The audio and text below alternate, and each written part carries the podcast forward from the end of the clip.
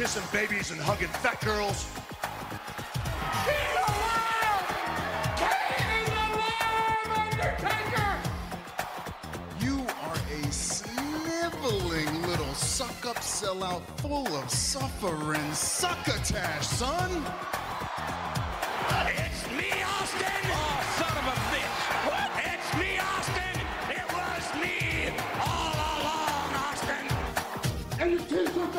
Are too tight too, Billy! And you book a match with me against Ryan Keelan! Look at me! I'm a total package! I will rip him apart! I'm pissed now! Where to, Stephanie? Wrestle Roasts on ad-free shows and ATC. Welcome everybody to Wrestle Roast. It's a huge episode, the roast of Chris Jericho. I'm here with Robert. I'm here with Mike. I'm here with Zach. Scott's going to be joining us soon. How's everybody doing? You guys excited to uh, roast the uh, Ayatollah of rock and roll? Robert?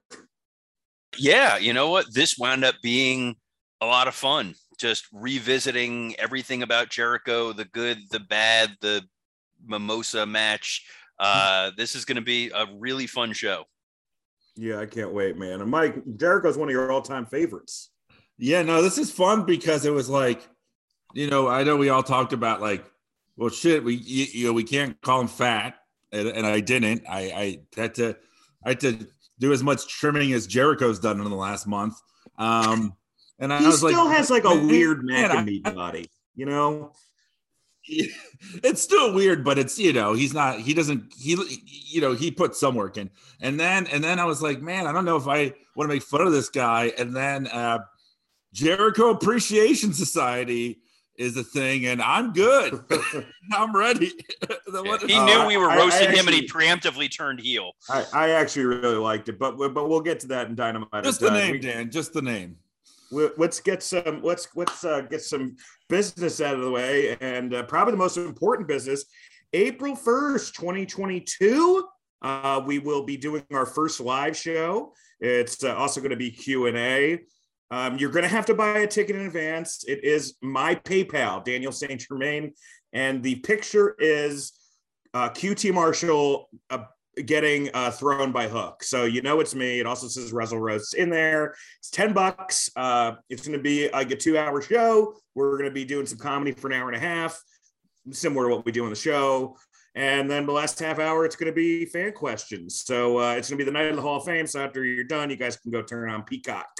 Uh, as far as rest of the roast this month, the next roast we're doing is Drew McIntyre. Next month we've got Roman Reigns and Becky Lynch. Be- Becky Lynch, Lynch, not Lunch. Um, we uh, we are off for Patreon this week. A little confusion there. Sorry about that. But we are doing the first two episodes of Lucha Underground the week after. Then Craziest Fighting Styles. Then WrestleMania three watch along. A lot of fun stuff. Uh, join our YouTube page. That's been growing. Our fan page, which has also been growing. It's really really fun. Our Twitter. I'll probably be live tweeting Dynamite next week, like I did last night. And uh, yeah, man, leave a review on iTunes and leave us five stars and uh, we really appreciate all you forbidden dorks but now it is time to get to the bright side of chris jericho and this just the bright side alone could be an hour uh, it is he is i think on almost every wrestling fan's mount rushmore in almost every wrestling fan's top five or at least top 10 uh, i think the the thing that stands out with Jericho more than anybody else is that he is the greatest at reinventing himself. And he's done it now for, you know, 30 years. But I could go on and on. Let's start with Robert. Robert, what do you think about uh, Y2J? Uh, Jericho. So this is kind of t- it's the bright side. I'm going to balance this. It's kind of tough. I'm, I'm partitioning this. I would say Chris Jericho, right up until uh, he he left WWE, was easily top five all time favorite of mine. Uh, I thought this it, it was everything he did uh, in ring, in promo, everything was was absolutely fantastic. Since leaving WWE, it's been a little uh, hit and miss with me, but first of all, his his debut in the WWE, squaring off with The Rock, was one of the best moments in Raw history. I think it's a top five Raw moment. It was the perfect debut for him. It made him feel like a, a main eventer. Uh, he had the coolest theme music of the time. It was one of those, if you had the WWF music CD, you could just put that song on and it sounded like a real song. It was a great entrance. Uh, his stuff in WCW was absolutely incredible. Uh, the, the doing the uh, ring announcing for the Cruiserweight Battle Royal uh, as those guys came out one at a time. Obviously, the, the list of the man of a thousand four holds, going to the Library of Congress. He did the most at a point in time when WCW just wasn't paying attention to him. Uh, as his career in WWE improved over time, he became committed to working with younger guys and and making them better. He did it with John Cena when John Cena was a nobody. He did it with Cena when Cena was at the top. He was sort of that first major Raw feud for Cena when he became the champion and they moved him over to Monday Night Raw. And Jericho's exit from the company was losing to Chris Jericho to give him that rub. Uh, when he came back and did that string of house show matches where all he wanted to do was work house shows and all he wanted to do was wrestle young guys like Luke Harper or Kevin Owens just to make them better and help elevate them. Uh, there was a real selflessness to it. Uh, he obviously kept reinventing himself. The uh, the the Anton Chigurh character or Chagall character that he did from No Country for Old Men, Chigurh, thank you, was uh, was really incredible and a total pivot. Uh, when they threw bad stuff at him, like, all right, you're going to team with Big Show. He made Jericho wildly entertaining. Uh, even his last stuff with uh, with Kevin Owens with the the the Festival of Friendship. I mean, that was really inventive, really interesting. His Punk feud going into WrestleMania was underrated and how much fun that was. It was overshadowed by Rock-Cena, but they were doing a lot of great work. His feud with Shawn Michaels is an all timer. Uh, that is one of the best storyline build feud developments that you're really ever going to see. And, and he, more than anybody else, is responsible for the success of AEW. You know, yes, it was Kenny and the Bucks and, and Cody forming this with Tony Khan, but bringing in a guy like Chris Jericho, who is unquestionably a, a household name, a, an internationally renowned star within wrestling and outside of wrestling, because he hosted shows, he did Dancing with the Stars people mainstream knew him. He went to AEW and he committed full force to make that company work. He's like, this thing's going to get put on my back, put it on my back. I'm going to do everything I can to make it successful. And he did it. And it's been it's been really incredible. And and the last little thing is I will say his books uh, that he wrote are some of the best uh, wrestling books that there are out there. They're funny, they're irreverent. It's clear that he loves wrestling, and uh, he was such a joy for for so long that I try to overlook all the crazy right wing conspiracy nut job stuff that's come out of late and appreciate the the body of work uh, that that Jericho did. And it's great that he retired in 2017. Well, you know, I don't agree with his politics, but I, I will say, like, he had, you know, he gave a lot of money to, you know, the guy on the Observer who was very sick at the time. He's a very charitable charitable dude. So I think that that should be said with all the with all the politics stuff. Well, not nearly as much as he gave to Trump. Oh, way more than he gave to Trump, but only three thousand Trump. Uh, but uh, but but you know, I don't know if he gave to a super PAC. That's a whole. We're not going to have a discussion. Bright side, Dan. Bright, bright, bright side. We're not going to have a discussion about dark money on the on a bright side. So another bright side. He's he made enough money as a wrestler and saved to be able to donate to crazy conspiracies. So that's uh, that that's a testament. Are you talking about AEW or no? uh, all right, M- Mike. What do you what do you love about uh, Y2J? Yeah, man, I love. Um, I don't think anyone cares about wrestling uh, and and and what people think of them than this guy. You know, that's that's that's a great and a bad, uh, but but it's mostly great because he's put out a lot of great work. You know, um, he, you know, th- this is a guy who got upset when he got three and a half stars for an RVD match at King of the Ring. But it's like the fact that he's reading it. I mean, I mean, that just shows you him and Tony Khan are perfect together. But that he knows you're thinking about him and um, that uh, yeah, I mean, in terms of the wrestling fan that done good, you know, the guy that you see taking a picture with um, Ricky Steamboat before he's a wrestler. You know, he's that. Uh, you know, like yeah, his books are great. You know, the the studying under uh, the Hart dungeon when there's barely any Harts there, like that. You know, he is that gap between uh, the 80s and the 90s, even though he starts in 1990, but he has that mentality of an 80s wrestler in many ways. And then he brings a modern sensibility to it. You know, uh, last year he was my pick for best wrestler of 2020. Um, I stand by that. I think that he was the most important get for AEW, more than Cody, more than the Bucks, more than Kenny. There was a credibility there, and I think that when you look at everyone in that roster, what he did with the inner circle was incredible. And how, um, I mean, I remember the first episode of Dynamite, I was like, all right, I like this show. But then the second episode, when he cut that promo introducing the inner circle and put everybody over and fucked around with the crowd and said, we're done with that. That's bad creative, moving on. Like he, he was so effortless. Um, you know, the, the dinner debonair, the um, I you know the mimosa match. It's it you know if you isolate it, it's a little dumb, but like if you look at it as a part of a whole, I think it fits, and it definitely fits the character. Um, I think that uh, the the stadium stampede, all that shit, like uh, even you know New Japan, that he uh, went to New Japan, you know, at the age he is, a company where you know the work rate is through the fucking like roof uh and he was able to have some great fucking matches i mean he made me want to pay attention in japan i think he did that for a lot of fans who normally don't care for that style or that promotion and you're like oh shit jericho's there and we watched the entrance um you know the fact that he he went from a concert to all in just to come out in the face paint as a luchador. Like that was fucking awesome. Uh, you know, yeah, the the attitude era stuff.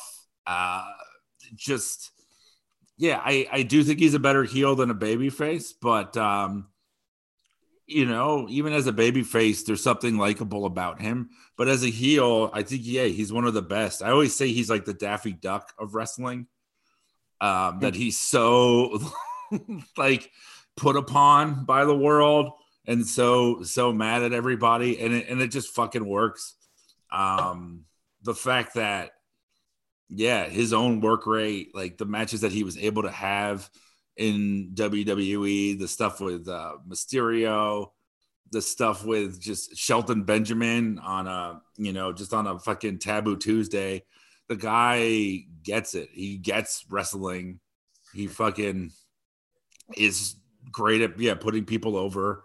Um, the fact that when, yeah, you know, Robert was talking about the Cena feud, it's like I'm a heel, put me in a fucking trash can and and drive me away because that's what happens to heels. Like, you know, the I mean, you know, even some of the things that didn't fully work, I appreciate the the Fandango WrestleMania match. There's something, but there's something genuinely like noble about that and and that attempt, you know, and he did everything he could to try to get the guy over.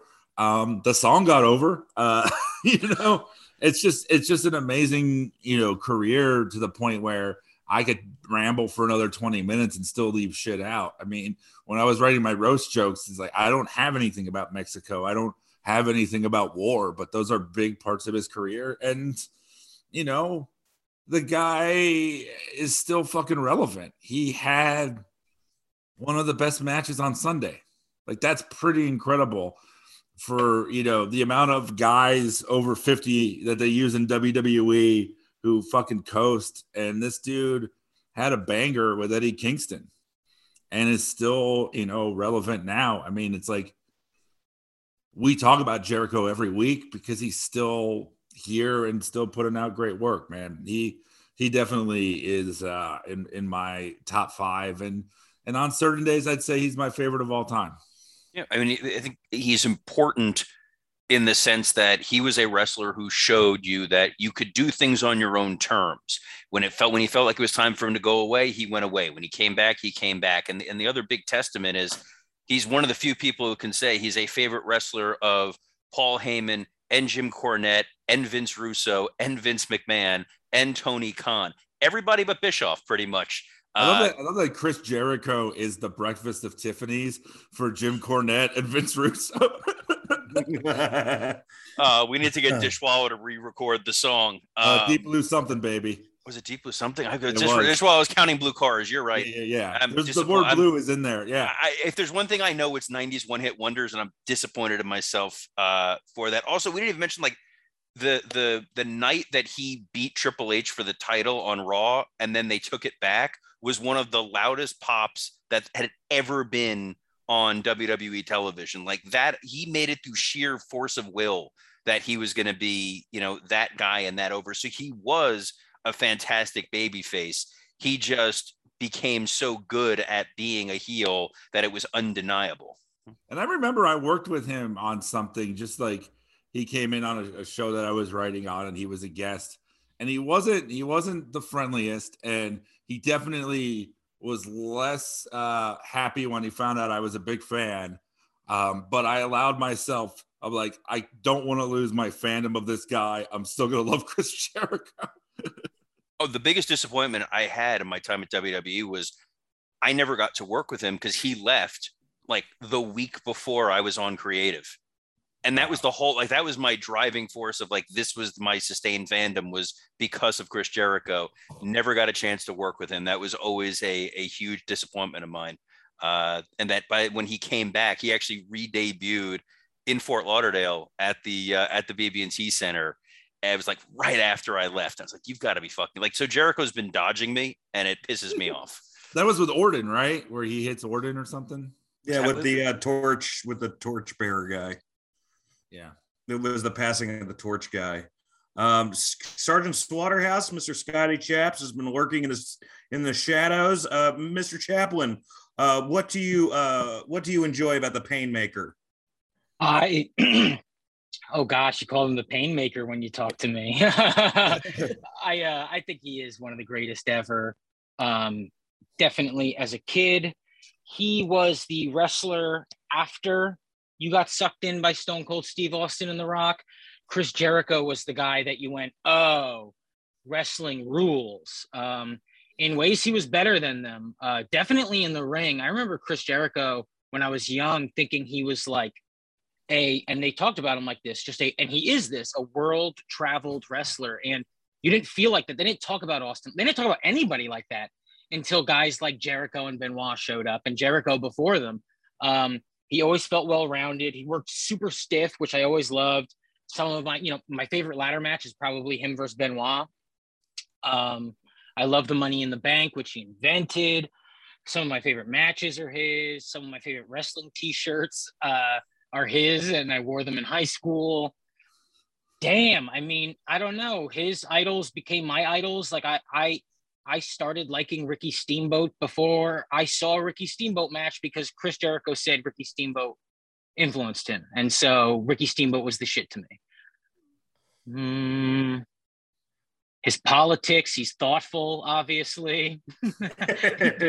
Through. um, hey, you know what? And in terms of music, it's like he's consistent, dude. You look at him when he was a kid and he wanted to be a wrestler and he wanted to be a rock star. And he's got like two good songs, right? That's pretty cool. And I mean, look, man, you gotta you gotta give him credit. The second he came up with a good song, 15 years into his career, he made it his theme. yeah. Also, just one of the genuinely like funniest wrestling characters, uh, one of the best heels.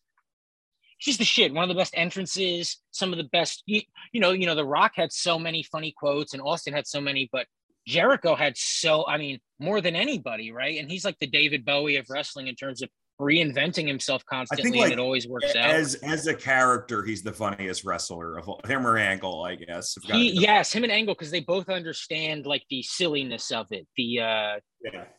they really look like you know just dummies. Yes, and I think that that's you know they show ass, which is what they talk about Yes, with great heels all the time. and, and Uh, dude, wait, I, I got to say this because I don't know if you guys mentioned it. I hopped on after you guys were talking, but when he did show up in New Japan, and uh, you know that video aired, and then he attacked Omega from behind, and then they had that Wrestle Kingdom match.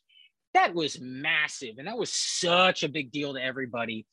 And then you know for him to say, "Well, I'm not going to wrestle on American soil," and then he shows up at All Out dressed up like uh, all, all In, dressed up like Penta, and everybody shit their pants, and you know AEW probably wouldn't have gotten as much approval from you know television at least if Jericho wasn't on board. So yeah, he was great in terms of negotiating deals. Blah blah blah blah blah. One of the best ever. All right.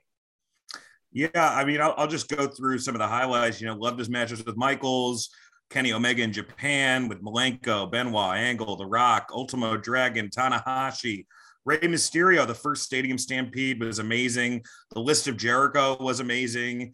His turn on Michaels was fantastic. Uh, you know, his, his his matches against Jericho and Steve Austin with Benoit were terrific. The man, I think the Eddie Kingston match this past Sunday was match of the night. You know, I, unbelievable, I really, unbelievable. And Jericho looks better than he has in in years. Yeah, years. Uh, K kayfabe accolades: uh, AEW World Champion, ECW TV Champion, IW GP, New Japan Intercontinental Champion, Pro Wrestling Illustrated, two time Feud of the Year, Feud of the Decade, Most Hated Wrestler, Faction of the Year, WCW Cruiserweight Champion, WCW TV Champion, Undisputed WWE Champion, three time WWE World Champion, two time WWE WCW World Champion, nine time Intercontinental Champion, was voted greatest intercontinental champion of all time uh, from the fans, two time United States champion, European champion, hardcore champion, seven time WWE tag team champion, Wrestling Observer Wrestle of the Year, four time best interview for Wrestling Observer, best interview of the decade, Wrestling Observer, feud of the decade with Shawn Michaels for the Observer, most underrated wrestler for the Observer. When this was in the late 90s when he first came to WWE, he got Pro Wrestling Match of the Year, Wrestling Observer. He's in the Wrestling Observer Hall of Fame. He's got and the best wrestling book, best box office draw, most charismatic wrestler, and uh, number three in the Rolling Stone Best Wrestlers of 2016, which was a crazy year. That was a year where you know there was Kenny and Okada and Cena, and you know there's a bunch of bunch of great stuff. And yeah, you man, match with Naito, that Tanahashi match at Wrestle Kingdom. Naito, I totally forgot about Naito. Watching it, dude, but yeah, the Naito matches are great, but watching live the um the Tanahashi match at Wrestle Kingdom, that was like in the moment, my favorite match of, of that weekend. Like in the moment, it was so cool to see these guys wrestle each other. And Jericho was a little chubby and they played with that. And Tanahashi was making fun of his stomach. It was just so damn fun. And it felt huge, man. It was really cool. And also, to that point, because we didn't even bring, there's so much other stuff we didn't bring up, like first ever undisputed champion. But the bit that he did with Mickey Rourke, which led to his match with Ricky Steamboat, is one of the most purely like just great moments in wrestling history to see Steamboat get that proper send off and Jericho knowing that he's the one that gave it to him is is a really great feel good moment as a as a nice bookend for Steamboat's career. And it'll always have, you know, first AEW champion. And I mean, I think they made the right choice. Like Hangman Oh, wasn't ready at the time. Some might say he's still not, but you know, he definitely wasn't in 2019. And Jericho was the smart choice. And I and I think as as much as you know, Cody does want to give himself all the credit. I don't know if you get all those licensing deals and the TV deals and shit without a guy like Jericho at the front of your company um, and you know being motivated to do great work. I, I would imagine that Jericho can get a lot of credit for bringing a lot of uh, other talent in, seeing what he was able to do, and being like, "Oh shit, this is fun." Yeah, like Dr. Luther. bright side, Dad. Bright Oh, side. sorry, sorry, sorry, sorry. but yeah, man. I mean, you know, look, the fact that his nepotism hire is mostly on dark, and we don't have to see him like other people's nepotism hires, means he totally gets the business. Yeah, I mean, like getting Luther on Dark is like working at a soup kitchen. You know what I mean? You got to give Yeah. it some grace. And As far as you know, I mentioned it before that he's the greatest ever at reinventing himself. I mean, just think about all the gimmicks: Lionheart, Ayatollah of Rock and Rolla, Y2J, the List of Jericho, the the Painmaker uh, when he was a real serious character, the Inner Circle leader, who I thought was I thought he was hilarious. You know. Um, just kind of funny because you know, uh, like he was almost like the badass version of QT's gimmick. Now, I have very positive things to say about QT on this episode, by the way. And now he's got this sports entertainer gimmick. He's one of those guys. in ring. I'm not talking about him not knowing that the 2000 election happened, but in ring, like he is so he can read the tea leaves so much better than a guy like Cody. And he knew he was turning heel before everybody else did. And if you saw the past couple weeks, he had been setting up. He looked at Eddie Kingston and he's like, wow, Eddie just got more cheers than CM Punk. I need to make this guy and uh, I, I could be a heel. And he's one of these guys who always, who always is able to read the crowd, man. And he's for the most part, he really knows what the crowd wants, which you know I can't unless, say unless that it counts to desecrating the Brazilian flag. I mean, but that's old. But I know we got shit for that, but that's like old school heel stuff, you know. Like, oh, I, I know, but it's also like countries should tell you that shit before you wrestle there. yeah. Also, yeah, Brazil. Brazil, I wouldn't think would be one of those like. I'm sure he wouldn't do that in Saudi Arabia, but um, you know, that, that's for sure. But uh, yeah, man. I mean, he always, you know, even like I remember when I first saw the Judas Effect, I was like, eh, I don't love this, and then he got it over, man. You know, like he, he's just. I mean, he's just a, a brilliant, brilliant, brilliant classic wrestler it's not even that it's through sheer force like force of will like he would not be denied when WCW is like we don't see it in you he went to WWF where they felt he was too short and they were going to hold him back and he still main evented WrestleMania he shouldn't have right main evented 18 but he did and he made the most of all of these supposed handicaps of of being too short, of people not liking the way that he worked in the ring, of being too funny when people said you, you're not going to be successful making people laugh as a heel. All these all these things were stacked against him, and he still continues to find ways to be successful. However many decades into his career that he is, and he's not one of those guys where you don't want to see him anymore, or a guy that you, when they do put him out there, you really have to protect him. He can go out and work with anybody and even when I hated the Nick Gage match, he still went out there and had a great blood and guts match with with Nick Gage. Not the not the match with Jericho where he fell off into the the very soft padding, but he he can go in there blood and, and wrestle whoever it is that, that blood and guts. Like he had blood and guts with Nick Gage, not the stupid blood and guts match. But where his soft padding hit the soft padding. Exactly. Where where it was cushion on cushion. But and uh, 18, Robert, you bring up 18. Yeah, it wasn't that great of a match. But then the next year he had match match yeah, with night, Shawn. And, the, and they made the 18 match wasn't bad. It's just you were following Rock and Hogan in a once in a lifetime thing where that crowd like I mean, time travel. Trish, Lita, and Jazz.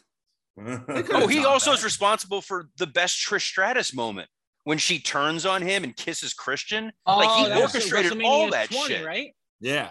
It was so Great good. Shit. Like no matter where you put him on the card, he got over that stupid blinking jacket when he knew that the crowd hated it the first week and that it was, oh, it was all fantastic. a heel ploy was so fucking good. And wasn't that you remember like, that Rumble return where Dolph Ziggler came out at one, was like, I don't care who's number two, and it was Jericho. That's one of the biggest pops ever. Yeah. Well, that was the thing was that the light the light bright jacket he didn't talk for a few weeks. He, he wouldn't talk, and he just let it milk and the crowd because they were so excited to have him back, and that was his heel turn of just I'm just going to go out there. Save us Y2J. Which was that? Save us. That was a little weird.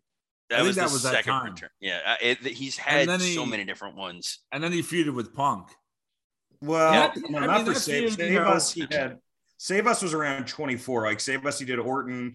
Then he had that weird feud with JBL. And then they're like, all right, let's turn him into a heel again. Dude, remember he feuded with Punk, and Punk was actually, remember he was going to tattoo Punk. That was what they were going to do. Yeah. But Vince was like, no, you can't do that. So they, um, Jericho like poured liquor all over him and then he slipped on it. Oh, that was so brutal, man. I remember watching that live and just, uh, soul was. I didn't love that feud. Yeah, I, I think. No, they, it wasn't. It wasn't. It wasn't great. No, they put a hat on a hat. Uh, it know, was very Jericho AJ, where you're like, this is supposed to be better than it is. I'm glad it's happening and it deserves to happen on a big stage, but yeah. Well, the reason that got fucked up, I think, was they blew the match. They had a really good match the night after the Rumble, and they should have just saved it, man. They should have just saved it. Um, well, but, they also fucked up because at the Mania match, you know, uh, they had a stipulation that they added right before the match started. You're just like, what the fuck? Yeah, it was it was a little bit, but you know, I don't really put that on him. Uh, no, really. no, creative they fuck with him like the way they fucked with him in his last Mania. That the feud with him and Kevin Owens was great, and he was offended that they put it on so early on Mania when he felt it was one of the only hot storylines they had going into the show. And he was right. That Owens turn with how over the list was and how over that because it was a heel heel storyline. And then the crowd was super into Chris Jericho. And they kind of dropped the ball with that. And that was what led to him ultimately being like, all right, I'm going to step away. And AEW's gain. Also, uh, Chince McMahon, that was awesome when he called James Ellsworth Chince McMahon. oh man, that was great. All right, well, yeah, yeah, we we we we re- we praise him for about a half hour. Let's let's let's throw some dirt on him. Mike, uh, you uh, dealer's choice, buddy. Uh, Robert, you go first. All right, the roast of Chris Jericho. Today we are roasting Chris Jericho, the Ayatollah of rock and rolla. Though, unlike the actual Ayatollah, the only gas Jericho was concerned with was the one that gave him back knee. Jericho Jericho was once known as Lionheart. Lionheart sounds like one of the snake oil pills he would plug on his podcast. in a classic bit from the Attitude Era, Jericho peed in a teapot and Regal drank it. Somehow, urine wasn't among the top 20 most dangerous toxins William Regal has ingested. the Jericho Cruise, stuck on a boat for three days with nothing but washed up wrestlers, washed up glam rock bands, and wrestling fans. I'd rather spend my time on that floating prison from Captain America Civil War. And yes, Mike, I know it's called the raft. Relax. Can you hear the words coming out of my mouth? Yes, Chris. It's because you can't stop screaming on commentary. The headset has a microphone. Early in Chris's career, he was in a tag team with Lance Storm called the Thrill Seekers. To Lance, thrill seeking is when you have caffeine after 8 p.m. I love Jericho's debut in the WWF with The Rock. It was a real sight to behold. The great one, toe to toe with the proud boy. Jericho, of course, is in the band Fozzy. Fozzy's music is so bad, it's why John Lithgow's character in Footloose banned dancing. the full name of the band was Fozzy Osbourne, named, of course, for the Muppet. Jericho felt a kinship of sorts with Fozzy, since Fozzy has a hand up his ass, while Jericho has his own head up his. Jericho used to be famous for wanting to break the walls down, yet spent the last six years playing to an audience who wants to put the fence up.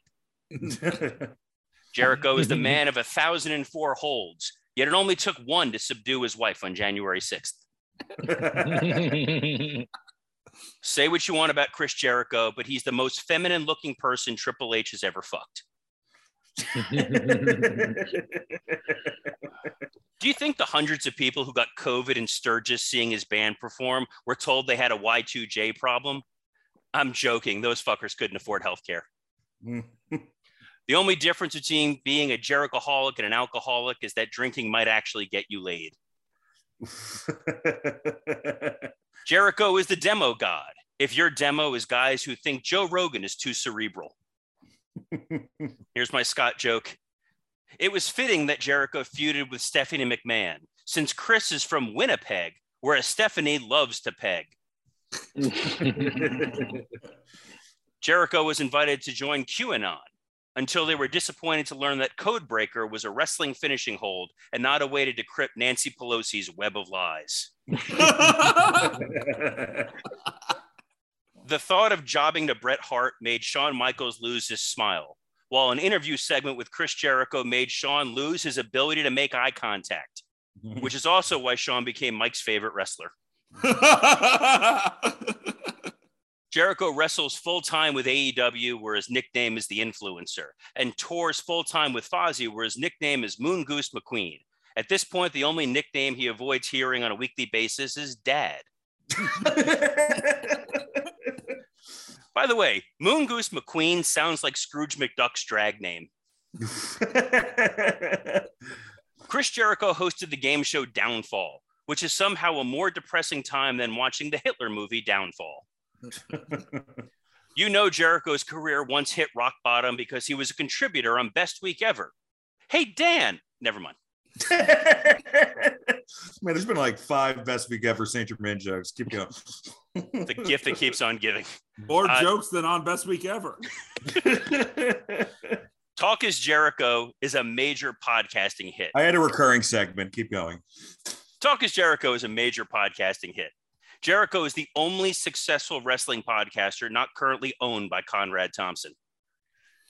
The downside is we'll never get to hear his Save with Conrad ads. The Mortgage of Jericho. Save your house, man. and finally, Jericho created so many memorable moments in wrestling. Who can forget the Festival of Friendship? Or as the media called it, the insurrection on Congress. oh, that's a perfect one. Ah, nice Great, job. great stuff. All right. I know. Uh, welcome to the Chris Jericho De Appreciation Society. It's a great name, guys. Great name. Uh, today we're roasting Chris Jericho. It's time to bring the of the United States Capitol. Yes, yes, it was his wife at the Capitol and not him, but he does share those beliefs. After all, their vows mentioned, till the death of democracy do us part. we get it. You wanted Trump, and people wanted Hogan and Rock to main event WrestleMania 18, but they didn't complain. They just left during your match. If you support immigrants, Medicare for all, and tighter gun laws, then you just made the list. He's a hardcore Republican and firmly believes in the right to bear arm bars. He became anti vax and anti mask when he had to cancel Fozzy concert dates because of COVID, proving that, yes, we are now doing a bright side to COVID. what can you say about the career of a guy who never shuts the fuck up about his own career? This is the first roast that will be turned into a book by the person that we're roasting. I forgot he does this. Listen to Chris Jericho interview someone on his podcast if you want to learn all about Chris Jericho. So, uh, yeah, I understand that racism is real, Keith Lee. I, I've been discriminated too. I remember how much everyone judged me for putting Ralphus on TV. Remember Ralphus? On 9 11 last year, he posted a photo of himself smiling next to the World Trade Center with the hashtag never forget. Let's be honest, if he didn't make 9 11 about himself, there's no way he'd believe it existed. He brags about winning a shoot fight with Goldberg. Take some advice from the nurses at my grandma's retirement home in Boca. Keep it to yourself when you beat up old Jews. That way you get to keep the watches. Oh, Jesus Christ. There's two ways that joke could go. and Either horrendous. No, and they both were intended. Okay. Um, first got famous for being the more charismatic half of a tag team with Lance Storm, which is like me bragging about being the more emotionally stable person in a friendship with Dan St. Germain. He's not as good an author as Mick Foley or as successful a podcaster as Steve Austin, and he hasn't crossed over into the mainstream like Cena, Batista, or The Rock. But none of them can say they performed on the side stage at Sturgis. Suck it, Wayne. they headline movies, Dwayne, but you weren't eighth from the top in MacGruber, pal. he can never be John Cena because he's politically the opposite of a peacemaker. Moxley was able to beat Jericho to become AEW champion and be the only one of the two to admit they have a drinking problem. Jericho lost his championship wrestling belt in a Longhorn Steakhouse in Tampa, Florida. In case you were wondering, what's the most Tampa, Florida thing to happen in Tampa, Florida? Besides the Hulk Hogan sex tape. and finally, the toughest night of Jericho's life was the day he found out Chris Benoit murdered his wife, child, and the chances of anyone ever talking about his four star ladder match again. oh, Mike Lawrence, everybody. All right, Scotty. All right, it's me. Some of my references are like uh, Roberts. Okay, here we go. Chris Jericho is Bret Hart if Stu wasn't the mayor of the town in Footloose. He isn't on wrestling's Mount Rushmore, but he has breached the Capitol. He has zip ties and antlers on his head. My goodness. He used to call himself Lionheart, and he calls Nancy Pelosi Lion Bitch. Despite what people say, Fozzy is actually a really talented bear. People think he sucks at comedy. He's good. He's funny. Fozzy's funny. Fozzy sounds like if the band Poison was poisoned. the last time a wrestler rocked this hard, Kerry Von Erich got the call that David died in Tokyo.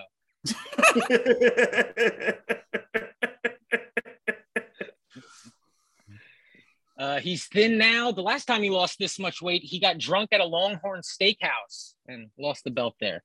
Uh, his first year in WWF, he got heat for working stiff with Chyna. Up until then, Chyna only experienced soft or semi hard. he invented money in the bank after thinking, what doesn't Juventud Guerrera have? money in the bank. While being great at submissions, he's actually tapped more than Dean Malenko holding a pencil. Oh. Uh, he delivered as advertised. oh, you just got that, Mike? Yeah. he delivered as advertised at Blood and Guts when he bled while having a gut. He had a finisher called the Code Breaker, and anyone who fucks Dan is a chode taker.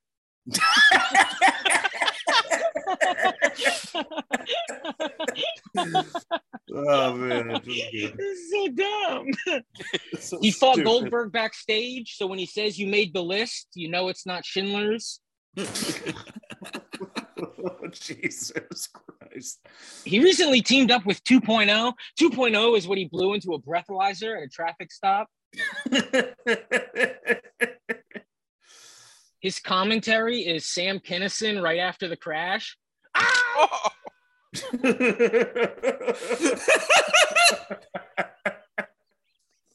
Commentary sounds like the moment you see your dog throwing up on the carpet. Don't do it! No! Back Dante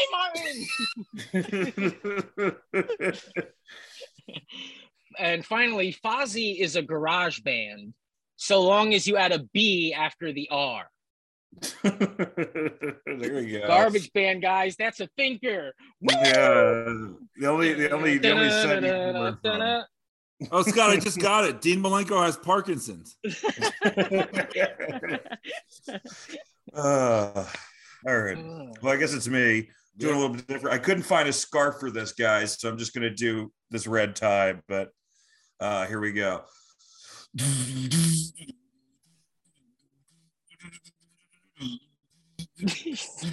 rocking back and forth.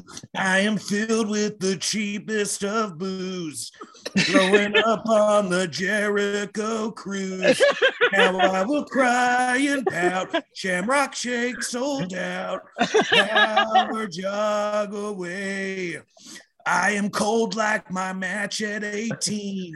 When I take off my shirt, you all scream. Is my ring gear smelly? Must be Kelly, Kelly. Embraced by the Benoit, I'm banned from most flights. This biker vest is on too tight. What have I become now that I've betrayed all the Fozzy bandmates who thought they were getting paid? And I've been a slave Hunter in my mind.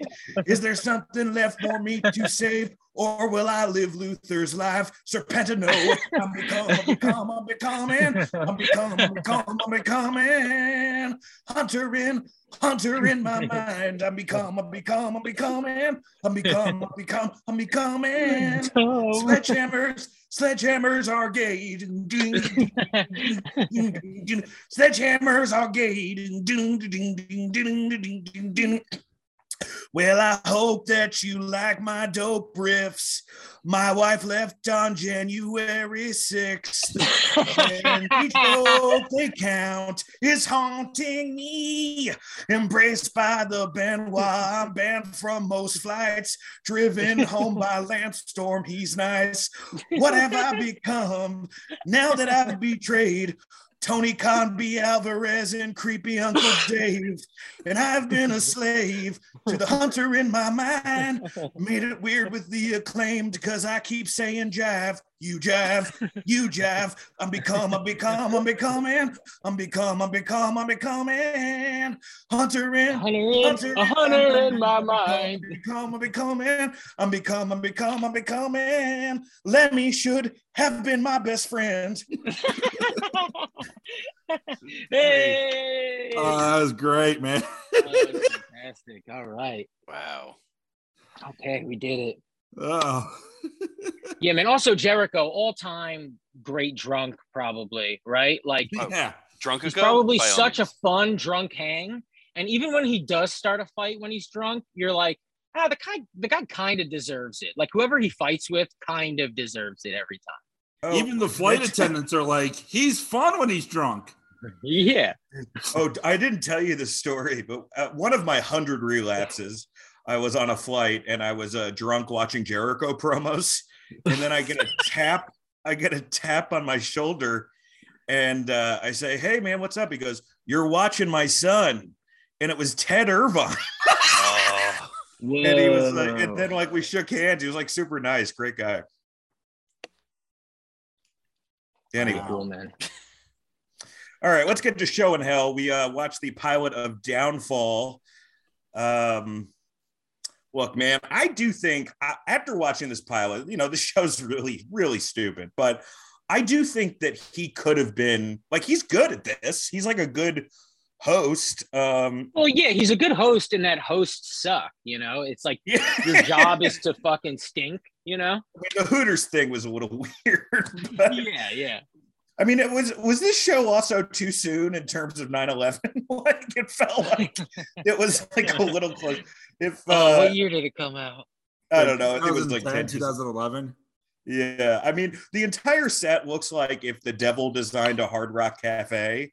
Uh, but the, the you know, if you want to hear like anything we say is going to pale in comparison to the John Oliver bit about it, it's it's tremendous. If you haven't heard it yet, um, oh, I have not heard it. Mike, you're probably the biggest game show fan. Um, why don't you think this got a second season? I think because the gimmick is kind of repetitive where you see it once, you've seen it. Like, honestly, once because the whole thing is they're asking trivia questions while shit falls off a treadmill onto like a street. Um, which by the way, Gallagher did at the end of one of his specials where he just threw a bunch of watermelons. Like you see that once and it's great, but I don't think the game show components themselves were that great. The questions weren't that fun. I mean, when you look at like successful game shows, I, I think that yeah, it's like the you know who wants to be a millionaire. Like you look at that, and it's just the questions, and it's the phone a friend, and this it's like they overthought it, and then like when the person loses, they get dropped, but they get dropped so safely. Which I mean, they have to drop them safely, but it's like you might as well not even do it if it's gonna look. Yeah, bad. it's very much what's the point? It becomes a ride. Yeah, So Thanks- you're watching thanks, Bret someone Hart. do like see it. You're watching someone do like a carnival ride though, you know? yeah. No, not even no- like a not even a theme park ride, a carnival ride.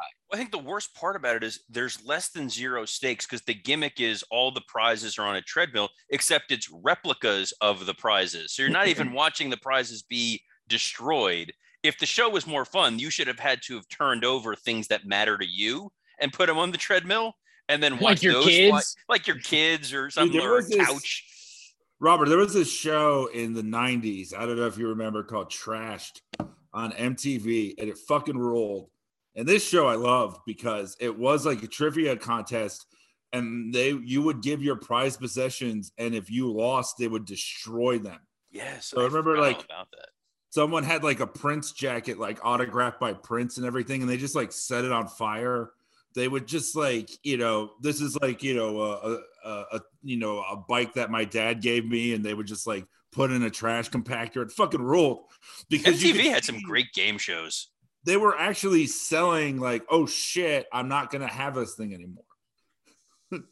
Singled I'm Out was a fun show. That's the only real game show I remember being No, in. there was Remote there was- Control. I don't remember, but I'm a Colin. Remote Quinn fan, Control was so- great, but like there was a show called Idiot Savant That was a really fun show. That was like pre-internet, but like it was super nerdy. Dan's dogs loved it. Um, and the idea was you would pick your category if you made it to the end. And I remember anytime somebody picked The Simpsons, it was always the best because they would ask the most like specific, weird, narrowly tailored Simpsons questions, and you'd watch like a diehard fan just fucking eat it, and it was a lot of fun. Um, yeah, but I think it okay, was what's Craig- it was better, Nickelodeon, Nickelodeon game shows or MTV game shows? Nickelodeon game shows, I think. Man, Double Dare. Um, Well, Double But Dare's fun when you realize that Mark Summers has a fear of germs. Oh, it's amazing. It makes it even better. That makes it 10 times more fun to watch. did I ever tell you that I worked so like a year ago, two years ago? Um, I worked at this. I'm not going to say what it's called, but we just did like a rip off of um of Double Dare, and it was just basically called Double Dare. Anyway, um, we had slime and we pour it on kids' heads, but but slime is like copywritten by Nickelodeon, so we just called it boogers. It was just straight up boogers, and we'd go, "Oh, boogers are on your head now!" Like it was just extremely stupid. I also But love that, like those random shows. That's how sometimes I found out who comedians were. Like I knew who Paul Provenza was because he hosted Nickelodeon's Kids Court.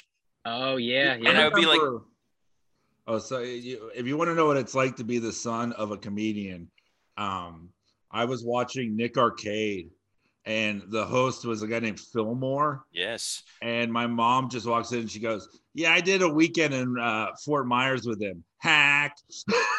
Oh my gosh. By the way, Nickelodeon dropped the ball because Xavier Woods desperately wanted to bring back Nick Arcade and was basically willing to do it for free, and they Yeah. still didn't pull the trigger Oh, on it. wow. Hey, you know the Mark Summer story about how he stopped doing uh, Double Dare, right? It was like at its peak. He was on tour uh, with Oh, it, yeah, yeah. and then his son, like it was either a phone call or just one day he like you know when when he went to visit, he was like, "Why do you play with other kids and not me?" Oh no! And the next day he quit, and he was like at the peak, and he just quit because he couldn't hear his son say that. Yeah. Anyone else hear Cats in the Cradle playing in their mind right now? So now picture that, right? But it's wrestling, I didn't even and know. the dad going, "Uh, sorry, I can't hear you," because he's getting head from a hooker. Yeah, and in wrestling, in wrestling, someone says that, and they're like, "Well, I'm sorry, son, but I just got to be out there at the Omni." yeah, yeah, yeah. I promise well, I'll do because the other kids Cody got one. paying parents. That's why. yeah. Yeah, Cody proved that having Dusty around wasn't going to make you a better person. Also, I wanted to say, uh, um, every single joke that Jericho makes in this was, uh, "Are you guys gonna fuck?" Whether it was like a guy or a girl, it was all like, Oh, the best, that was fucking?" the best part was the first woman comes out and he's totally hitting on her until she points out her husband's a fighter pilot, and you immediately see Jericho lose interest. Like you can pinpoint it to the second where he's like, "I have a shot, I have a shot, I don't have a shot. All right, fine, let's get this over with." Well, and she says herself that she was like in the service for like six years, and he doesn't say like "thank you for your service" or anything. And it's like, dude, you've been in America long enough. You're not Canadian. Which, Also, by the way, side, say- side note of uh, on that on that exact line, I just want to do a plug and a fuck you. Mike wrote for the uh, Independent Spirit Awards this year, so I, I'm like, oh, I'm gonna watch that. I started watching it today, and there was, and I stopped when there was a line from one of the movies where like, "Thank you for your service." Why? When I blew up the hospital, was like, Jesus fuck, this is the most depressing thing ever. Uh, that was all. that was Mike's best joke. That, Ro- Ro- Ro- Robert, I, I appreciate the support. You don't have to watch everything I write for the same reason I will never watch WWE from 2005 to 2005. yeah, that's fair. Uh, well, wait till you hear our Patreon schedule for the spring. Ah! Revolution. All right, guys, let's get to uh, the uh, the meat of the show. Some recaps and reviews. Uh, AEW put on another banger in my mind. Uh, the Revolution review. Hell yeah, Uh, banger, dude. Banger in, banger Dude, Jeff Hardy banger wasn't even there, and I was standing watching, bobbing back and forth like him in his debut. Well, a- okay, well, let's just let's just take the buy-in. What was when one fell swoop? The buy-in was uh, Leyla Hirsch versus Kris Statlander, QT versus Hook, which is the only match in the buy-in I watched. And uh, all I'll say about that is too long, but I like the finish. And House of Black versus uh, Pen, uh, Death Triangle with Erick Rowan as the uh, replacement for Fenix. Any thoughts on the uh, buy-in show, guys? It was great, and the uh, the trios match at the end is like uh, I, I wish that was on Dynamite or something because it was really really good, and and Erick Redbeard uh, he he he was great in it, and I'm obviously I'm glad he took the pin, and I'm not saying he necessarily needs to be signed, but he he did look great, and the crowd liked. I think Well, they you need know, to- I mean, Hook and QT should have been the main event on the main show, but that's you know whatever. Um, I will say the one thing that I didn't like was Ogogo is just back, and they didn't make a big deal of it. He's just in the stable again. I really, really think that that guy could be a star. He looks fucking great. Him like punching people out rules. I don't know why there was no fanfare for his return. Well, I think Uh, because he sucks in the ring, right? He can't wrestle, and so it was like he was Cody's guy, and now Cody's gone, so it's like, He wasn't that Well, great in the ring. yeah. You could make Well, he's not a wrestler. He like just started wrestling last year, right? You can make something of him. Don't, don't- but don't have him come back and not make a deal of it. Yeah, sure, sure. If But, they you can know, make got a Hook a thing- you're a guy. if you can make Hook a thing, you can make Ogogo a thing. And then to that end, the Hook QT match went a little long because there were parts where Hook was selling where you're like, oh, he he needs to feel special. He shouldn't be selling this much for QT. Like he should have just annihilated QT because the crowd that's what the crowd was there for for it. And they're not going to be upset and be like, oh, you needed to give him like offense. They just want to see him just destroy guys. And if mm-hmm. that's what you've got with Q with with Hook, just give it to him. You're, you know, you, who are you protecting by giving QT Marshall any Well- kind of offense whatsoever? Th- This is how you make the offense better and the match better. Is you pretend QT is a guy a, a guy who just got back to his house, uh, home early from vacation, and his daughter's having a party, and so everybody runs away. But Hook is the kid who stays to fist fight the dad. Yeah, but you don't want to see the dad punching the kid. You just want to see No, but it kid beat up. happens. It happens. Though. It may You- you- happen, but this isn't. You, You, you never saw a dad and a kid fight on a lawn. the dad gets in some shots. I didn't I mean, grow up in just Jersey, starts- so no. Scott just starts crying from emotional recall. Well, I think I think they're finally figuring out QT's character. Just uh, you know, we won't have to talk about this at Dynamite now. But the thing with him and Keith Lee, like I love if every week different and fight Mike- he can't win, and he finally Mike, you finds one he up. does. I'd love that. Oh, I You said froze i- up. i- Can you repeat Q- that? No, if QT's gimmick now is just him picking a fight every week with a different person, like and pivoting, like, all right, well, it didn't work with Hook. Now I'll go to Keith Lee, but it's always somebody that's way above him. That's awesome to me. That that is the best use for QT.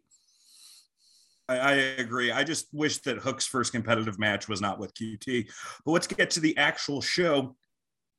Like I said, for me, I think match of the night was Chris Jericho versus Eddie Kingston. I, I thought this was a perfect match.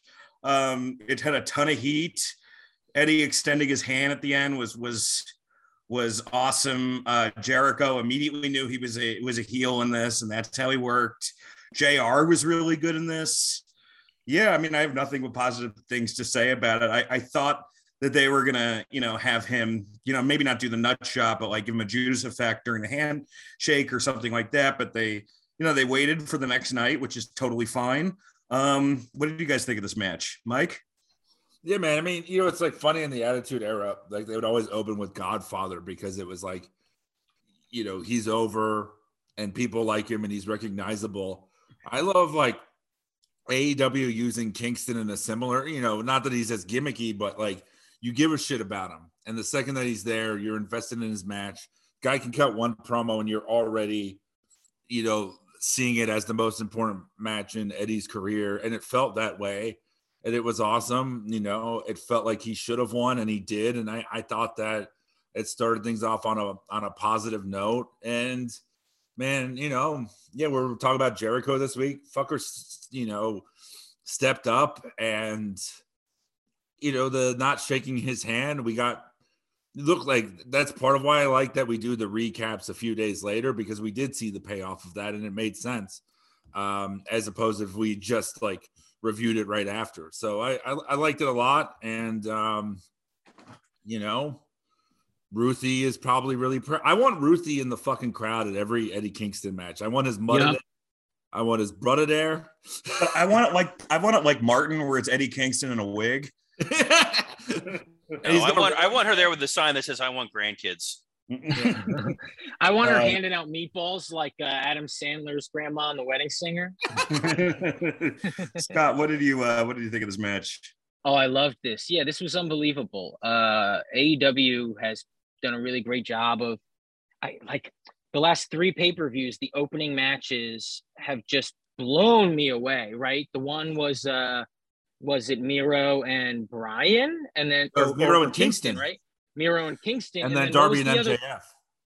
unbelievable. I mean, it's just and the crowd And Hangman Brian Cage is really good. yeah, and the crowd is just so explosive, and just to you know, you start the show and and and it's on full blast, and they're just going crazy for Eddie as they should. This is Jericho's best match in years, probably since the Tanahashi match, which is like two or three years, something like that. Um, and I think it's better than the Tanahashi match. Yeah, this was phenomenal, man. This is remember when Eddie Kingston showed up and we were like, he's great on the mic, but you know, his gear is shitty and there's no way he can really wrestle. And then he was like doing all right. We're like, okay, he can kind of wrestle. He's and really then, good. And then he just knocked it out of the park with guys, man. That punk match and and this one, I mean, Kingston is the shit. He just had one of Jericho's best matches. Uh, yeah, I love this. Robert, Yeah, I think the the perfect thing about this was the way they calibrated this match. You had several matches on this show, deeply personal issues. This thing felt deeply personal the way that they wrestled. This didn't just feel like they went out there and had a, a straight up wrestling match. We sometimes criticize that where it's like this is a really hot feud, and then they go in there and it's collar and elbow tie up and yada yada. This felt like when they were hitting each other, it felt like it hurt. There were points where Kingston was letting himself get dropped on his head and the back of his neck that just looked brutal. And you knew he was doing this to sell this match. And the perfect thing about this was it was only 13 minutes. It was the right length of time. It didn't go too long. It didn't feel abbreviated. You felt like you had a whole story in a very short amount of time. And after such a brutal match, something as simple as not shaking the guy's hand got more heat than if Jericho would have hit him with a chair or or dropped an anvil on him or something. It was just great storytelling from both guys and the perfect kind of match for them to have. And oh yeah, I was gonna say the the opening of just what the suplex or whatever, where you just immediately start with this move, and it felt like it had an effect on the rest of the match was smart Mike? idea. It was great. Mike, you broke up a little bit. Oh, sorry. Um, No, I said I love that the opening suplex that like Eddie went right after him, and and it gave the thing a sense of urgency. Yeah, I mean, he did that with Punk. Man. He's really great at that. Next, we had a triple threat tag team title match. I thought this was great. I I will say, and I thought that the one on Raw was great too, between um, uh, Alpha Academy, RK Bro, and and Seth and Kevin. I I I don't like in general the psychology of these triple threat tag. I don't understand why you don't have all three guys in the ring, and then they they tag somebody in um it's just a little weird like why would you tag in somebody from another team? Having said that this was probably the best triple threat tag team match i've ever seen. Uh, i think we need to start talking about brandon cutler as possibly the best stooge of all time or at least the best since briscoe and patterson. He's he's amazing. And i'll just say this man at this point if you say you don't like young bucks matches i mean you're just lying or you hate fun i think like I, I I understand some of it gets a little gimmicky. I understand if you don't like them in the Ghostbusters outfit, but for the most part, man, they they put on great great matches. Uh, Robert, what do you think of this?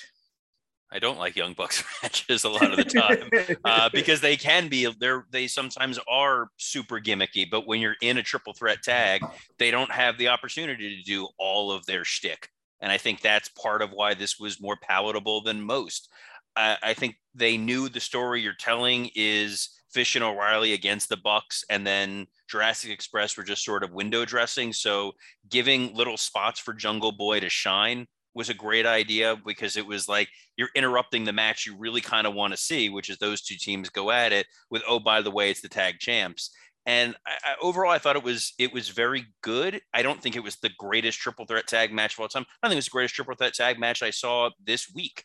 Uh, but I thought it was a very solid triple threat match that honestly, in two three weeks time, I'm probably not going to remember that it happened. And that's because they tend to put out a lot of really great good, really solid matches. forget.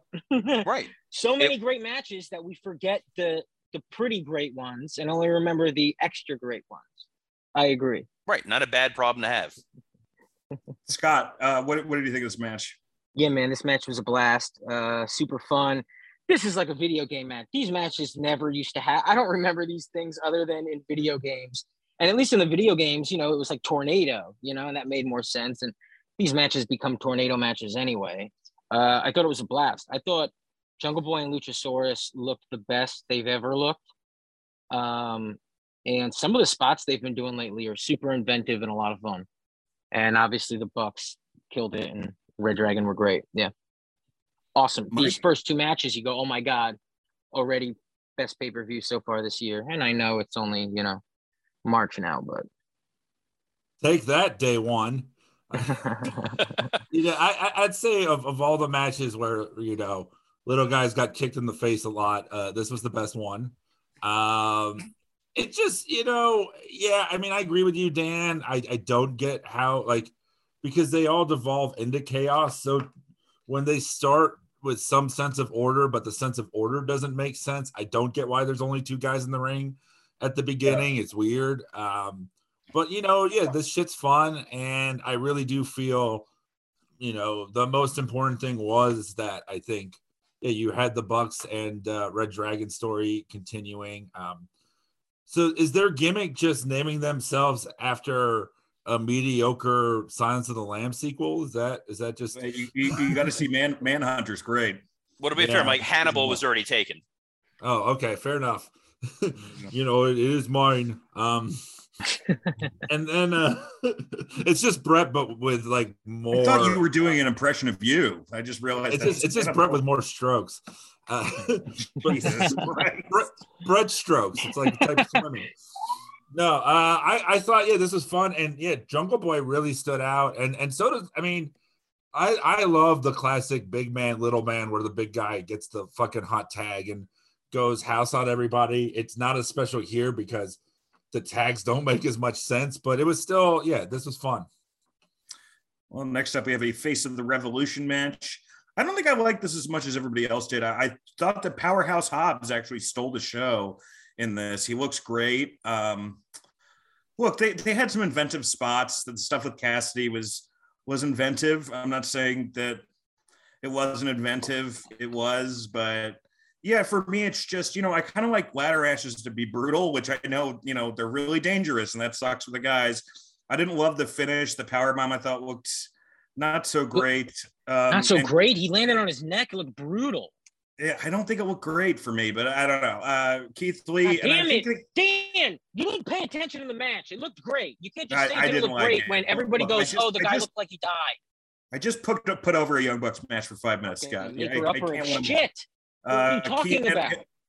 And Keith Lee, I thought he's doing some indie stuff that I don't think necessarily translates yet to the big show, but I don't know. I, I just, you know, so far I just I I haven't I haven't seen the Keith Lee that I saw at Evolve. Or even the Keith Lee I've seen at NXT, and but it is early in the run. So, Man, Scott, his me- voice, right? yeah, he, he sounds defeated. Scott, tell me why I'm wrong about this match. Well, no, I mean you're not wrong about Keith Lee sounding defeated and and and looking, you know, not as great as he's ever looked. Like Keith Lee looks the worst he ever has, and that's not good. Um, especially when you're supposed, you know, the idea is you're going to a place that makes you happier. Like it doesn't mean you go to a place where you get to divulge in your fucking problems, you know. But if you look at Jericho and and, and Moxley, that's what happened at first, right? Anyway, um, I thought this match was great, man. I thought the Cassidy spots were really funny you know, ladder matches, I'm not a fan of ladder matches. I think, uh, you know, they're super contrived and ladders are awkward and there's a lot of botches because you can't control the thing.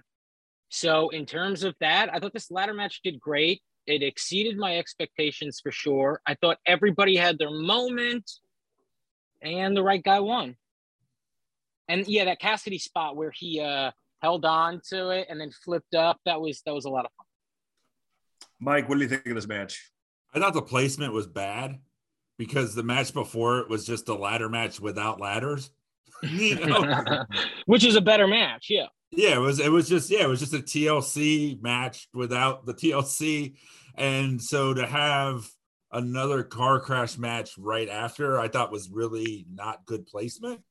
Um, I almost to the point where I was like, well, you definitely want the tag titles on the show. I was like, I, I didn't, I didn't feel like this needed to be on the show. Um, and I, I often do like ladder matches. I just don't get like why they're doing this for the TNT title.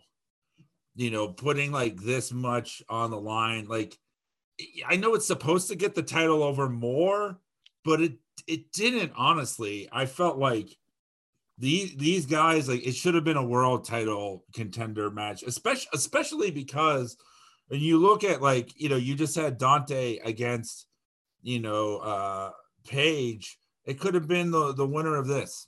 I feel like so I just didn't. Oh yeah, I hear you on that. But I you know, then the- again, it becomes money in the bank. Um, but it's it's money in the bank. Yeah, it is money you in the know what bank. I mean? Like It- it's it's, money in the bank, but like by fans of Sonic the Hedgehog. So there's a Yeah, yeah. ring in the middle. I I, I mean, I And people were pitching Cesaro debuting and grabbing the brass. That would have been real cringe, right? yes. Yeah, Yeah. for sure. If you debut and make him the wild card or whatever. Ro- Robert, what did uh, what did you think of this match? right guy won obviously this was this was wardlow and that was it i think the bloom is off the lee uh he uh of all the toys tony khan has purchased of late i think keith lee is the one that he's probably looking to return um especially since it looks like keith lee probably injured orange cassidy on that uh beal uh the the one spot in this that was of note was that orange cassidy climbing up the ladder otherwise this was a ladder match and i think the problem is we've seen so many ladder matches. There's only so much you can realistically do to make this matter. And there were certain parts in it where the logic didn't make sense. And Jim Ross kept calling it out, which is problematic, where the guys were like walking up the ramp to go fight each other because they needed to go to their next spot. And he's like, well, that's not how you're going to win the match. Well, don't distract the audience and point out that like Wardlow looks stupid for doing what he's going to do. Um, it was it was fine, but again, nothing particularly memorable about it other than you're gonna remember this as oh, this is when Wardlow won and it helped launch hopefully his successful career in WWE. All right, well, let's move on. There was uh, the big signing. Our uh, friend of the show, Swerve Strickland. I thought this was better than Christians. Uh, pretty pretty standard. Um, Definitely his on- It was Best better than. Christians, and Tony accidentally revealed the name before he said it. Yeah. Tony doesn't quite understand how Oh, TV you, works. right? Yeah. Everybody knew it didn't matter. Yeah. it didn't and but the thing about it was they put him out there. So Schiavone is a huge swerve fan. He loved working with him in MLW he was genuinely super excited for him. Um, Orlando was one of the towns that that Shane wrestled in a lot. So they were really really pumped for him. And that whose house swerve's house pop made him feel like a big deal and a major star so if you didn't know who he was you're like oh this guy really must be something important what a great debut. I'm sure they're not going to fuck it up a few days later on Dynamite.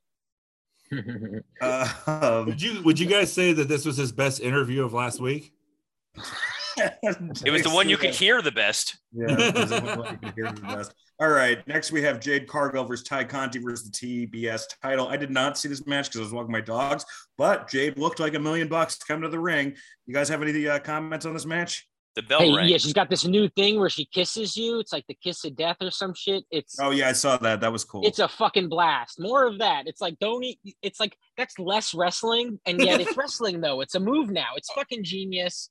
Um, keep doing that. These tricks where you're not wrestling, and yet I think it's a move now. Yes, wrestling her is the kiss of death. The best part of this was Jim Ross talking about how she looks like a superhero, and Excalibur is like, actually, she's dressed like a Mortal Kombat character. And you could hear Jim Ross wanting to kill Excalibur live on pay per view. It was it was a hundred times better than this debacle of a match. Please stop making Jade Cargill wrestle. It's just not. It's not nice. Dude, man, just just to jump ahead, just uh, uh, because I, I might forget it, but in, in the last match, I, I watched it today with, when Jim Ross is like, "Well, what's the difference between a Liger bomb and a power bomb?" And Excalibur gives a sincere answer. Oh, he fucking answers him. It was great. Yeah, and and and and, and, and Jared as well. You do know your stuff, Kid. Yeah, he's like, he's like, well, I, he goes, I was just testing you. Next up, we have the MJF uh, CM Punk dog collar match, one of our many main events of the show. Um, look, I th- I really thought the finish was cool. I thought it was a little long. Um, I did like the Cody Brody dog collar match and the Piper Valentine one a little bit better. I mean, this feud has been aces, fantastic. Uh, it was just, you know, they had a lot to follow, man, and um, I I think that like it was a good match. I think that the problem with, that will always, you know, just it's a good problem that will always haunt Punk and MJF is that you know their promos are otherworldly. They're fantastic. They're transcendent. They change the game. And their wrestling style's good you know? And i think that like when you get to the match you're like you always are like well i wanted a little something more just because the program and the promos and the characters are so great um, but maybe you know I, I don't think i'm being hard i think i'm being fair but scott what did you think of this Yeah, I thought it went a little too long. Uh, and the big moments in this match were spectacular. When I look back on the match, it feels like it was a huge payoff. I know when I watched the match, I was genuinely concerned because Punk was bleeding in a really fucking gross way where it was like dripping constantly. lot yeah Um, so I was really grossed out a lot of the match, and, and also those chains really did look like they hurt. The Wardlow moment was just unbelievable. Um, how funny that nobody acknowledges that the you know the chain came off of MJF right before that moment, um, and then the ref had to like put it back on him while he's screaming Wardlow. Um, but it doesn't matter because you're trying to win the match at this point, and you have a plan that Wardlow's going to hand you a ring, so you're you're set. You know. Um, yeah, I don't know. I, th- I thought that final moment was huge, man. I mean, that Wardlow moment is legitimately a moment that you can replay constantly, and it just works. This, oh no, I can't find the ring, the GTS, and then the oh I uh, I found the ring. It's just fucking gold, man. I mean, you can't do better than that. So so hell yeah. I, I oh, and the entrance. Um, you know, I, I Miseria Kentar. I don't know how to say words, but uh, Kentari. the AFI song, yeah. Yeah. Uh, I I love that. I love that in Ring of Honor. So I, I really enjoyed that. I know people were saying there was a debacle online, but I just didn't. I didn't see it. I just heard people talking about it. How some people were like, "I didn't get the song, and it confused me," and which is fine. It's allowed to. You know, it still makes sense. And I thought it was really really cool to people paying attention or who have Uh, paid attention. Yeah. mike uh, what did you think of this match Yeah, this should have been the main event. I, I I said that going in. I say that a few days later. It felt epic. MJF's entrance was fantastic. The trolling of Colt into you know his own song was just unbelievable. And then yeah, Punk's entrance. I thought I thought this was uh Excalibur's best call in the company. He got so fucking into it, like the wrestling nerd in him and how he was able to communicate that, or he was like, this is the song he used when he was an underdog and when he fought from the bottom, and you really it felt epic. And and I agree, the match itself was a little less than everything leading up to it. I, I think that was always going to be the case, especially when you had them for 45 minutes on free TV before this. I also think I I would not have done the level of blade job Punk did on Wednesday if you were going to do this Sunday. I thought seeing it twice in one week made it a little less special and it should have been more special here. Um, but I thought, man, you know, these guys they fucking get it. This is the this is the wrestling I like. This is what I like about wrestling. Matches like this, these guys like eh, where everything fucking means something. You know, the psychology of the knee, um, just everything made sense. Uh, and yeah, the Wardlow payoff at the end. It's it's so interesting. I know we'll talk about more at Dynamite of how they handled that since. Uh, I and and I think you know we might disagree there, but um, how they did it here was perfect. And I feel like this should have been your final moment of the night. CM Punk in his old gear with all of his fans. I, I thought him beating MJF was a bigger moment than Page beating Cole. And that's how the show should have been. Well, I mean, the I, I agree, but I I also understand the logic. That you close the world title match, but look, you can go both ways with that. Robert, what do you think? No, I, I think Mike Mike's right. I had said it going into it. This needed to be your closing moment. I think part. I think the the opening stuff with with Punk, with the with the music, with the fact that you're able to tell this Ring of Honor story to make the synergy of the purchase work. The way Excalibur set it up was was perfect.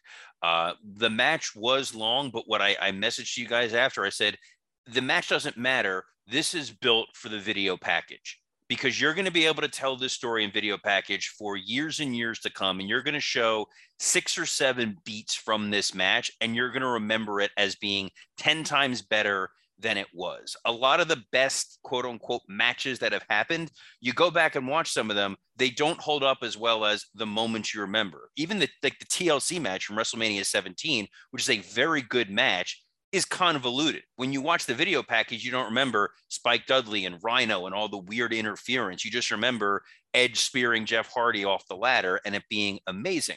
Yeah, if you watch King of the Ring 98 from beginning to end, it's a fucking slog.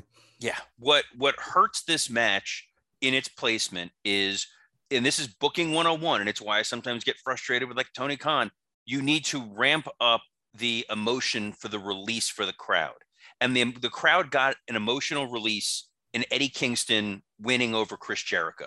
You got that moment. You saw the guy overcome the the the bully, the Jericho of old, which is the same thing as Punk of old. You got the emotional release of the Jurassic Express somehow retaining the titles despite the odds. You got the emotional release of Wardlow winning the big match in the ladder match. So this was now the fourth moment on the show when the crowd was came, going to come alive. Came. But you yep. that you didn't but those other moments didn't earn it as much as this one would have if you denied the audience a little bit and saved it for this triumphant cathartic moment of punk overcoming everything and and winning and when wardlow put that ring down the audience came unglued and he is the biggest star that they have going forward which is kind of how he's been identified oh. this this whole time i think as potential for who they can build on that at that moment that was huge. And the thing about the, the blade job, Mike, is they did tell the story of because he had bled, that's why he started bleeding so quickly in this match. I do like that. I, I like that they tried to make it make sense in the same way the injury, quote unquote, to Max's hand was why he was unable to do certain things. And they continued to play that throughout the match in the same way they played the knee. The match was too long at 26 minutes. It should have been 20 minutes, but they tried everything they could to take you on the roller coaster journey, even to the point of Schiavone saying, you know, Max got here earlier and was walking around the ring. He probably put that bag of thumbtacks there and knew where it was. And I'm like, wow, you someone finally explained why there's a massive bag of thumbtacks under a wrestling ring. It would have been a fantastic end of the show. In the middle of the show, it, it's going to get kind of lost, except as they did on Dynamite, it's going to make killer video packages for the next five years. Also, really nice roundhouse kick from CM Punk. Thunder Rosa, Britt Baker. Um, you know, look, I, I, thought this match was kind of sloppy. The new women's title was tremendous looking. Um, Thunder Rosa, I think, is great in the ring. You know, it it, it, it makes all the sense in the world why it ended the way it ended because you know you're going to have the emotional win in Houston. So, I thought this, you know, ultimately was was an okay match with, that that was booked very well. What did you think, Scott? Yeah, look, the interferences were so we get the cage match next week. Um, it makes sense for that, but this was the pay per view, you know, and mm-hmm. th- this match wasn't built like it should have been because this match is a really fucking big deal, and th- to the point where again the Adam Cole and Hangman match, though I have enjoyed it, isn't the biggest deal. Uh, the women's title match could have main evented for once, you know, fine. And you know, quickly. I mean, the company's only been around for like what two, three years now, and to have like you know a women's match main event a pay per view, it could have happened, but they didn't build it right, and I know why because they want Thunder Rosa to win in our hometown, and I get that that will be a big moment, but they made this moment an angle. Um, it was fine. The title looks unreal. I mean, the title is yeah, maybe it's, it's maybe the greatest title in wrestling right now. I mean, it's it's. it's oh awesome. yeah, maybe I don't know. He's really really nice. Yeah. Uh, Mike, what do you think of this match? Yeah, man. I mean, it it it, it just feels like that Divas era WWE where they use them as buffers, man. It, it sucks for them that they you know they follow like this really heated, gory um masterpiece and you know even even you know Jada and Tay having to go after a ladder match. It's just like I don't know, man. I I, I feel like that that Britt and Swole um you know opening dentist match like from a couple like years ago you know that's the only time i think the women have ever opened and maybe like tony's like fucking shy about ever doing it again but i feel like this you know this this is something that could have opened um if you're not going to have it main event like yeah it should feel important and it just didn't man they you know if you don't want your women's matches to feel like bathroom break moments, then don't put them in bathroom break spots. Is is what I would say. You know, yeah. I, I mean, I I can't harp enough about the 925 live thing, but it's like they do fucking no uh, good to help these women uh, get this division over with the, the placement of these matches. I, I thought the match itself was. Do, do you think when the women are given t- TV time, they they knock it out of the park? I think I think you know uh, Sometimes they do, and I think sometimes the men do, and I mean, sometimes think, the men don't. I think, I I think, uh, I mean, I think Thunder Rosa does. I I, I will yeah. say I don't think I don't think the division's that deep yet. You know, like I just don't think it's there yet. Uh, you know, it's like, just, but it, but the choices are weird. Like even that that four way match uh, where everybody you know was, was was bleeding, and that you know uh, that wasn't even the last match of the fucking night. That was, you know, that was just the regular women's slot that they put in the middle of every rampage. It's like that could have, you know, at least ended a show or opened a show because they've had like one or two women's main events. They've never, there's never, the women have never opened the segment on Dynamite, and that's very telling. Uh, Robert, what did you think of this match? Way too long when you knew it was going to be uh, some kind of a fuck finish.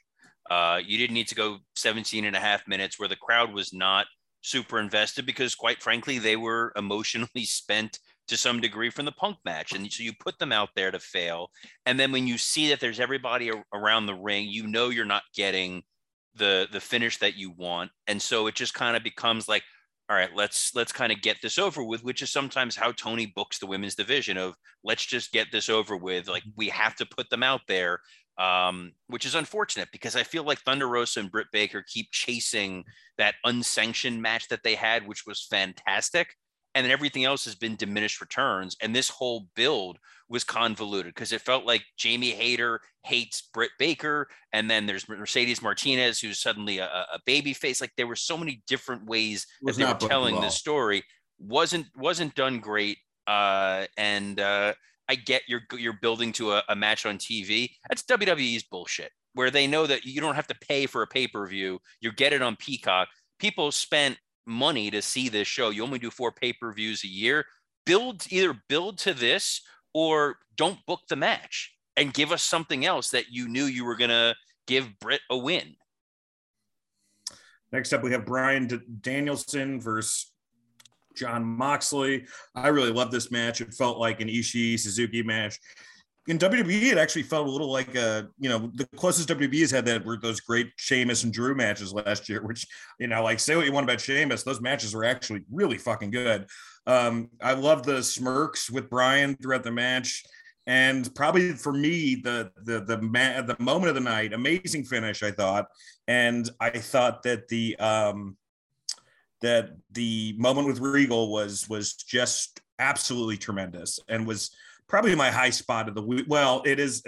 It's not my high spot of the week, which I'll explain, but uh, it, it, definitely was my favorite in ring moment of the week. Uh, Scott, what did you think of it?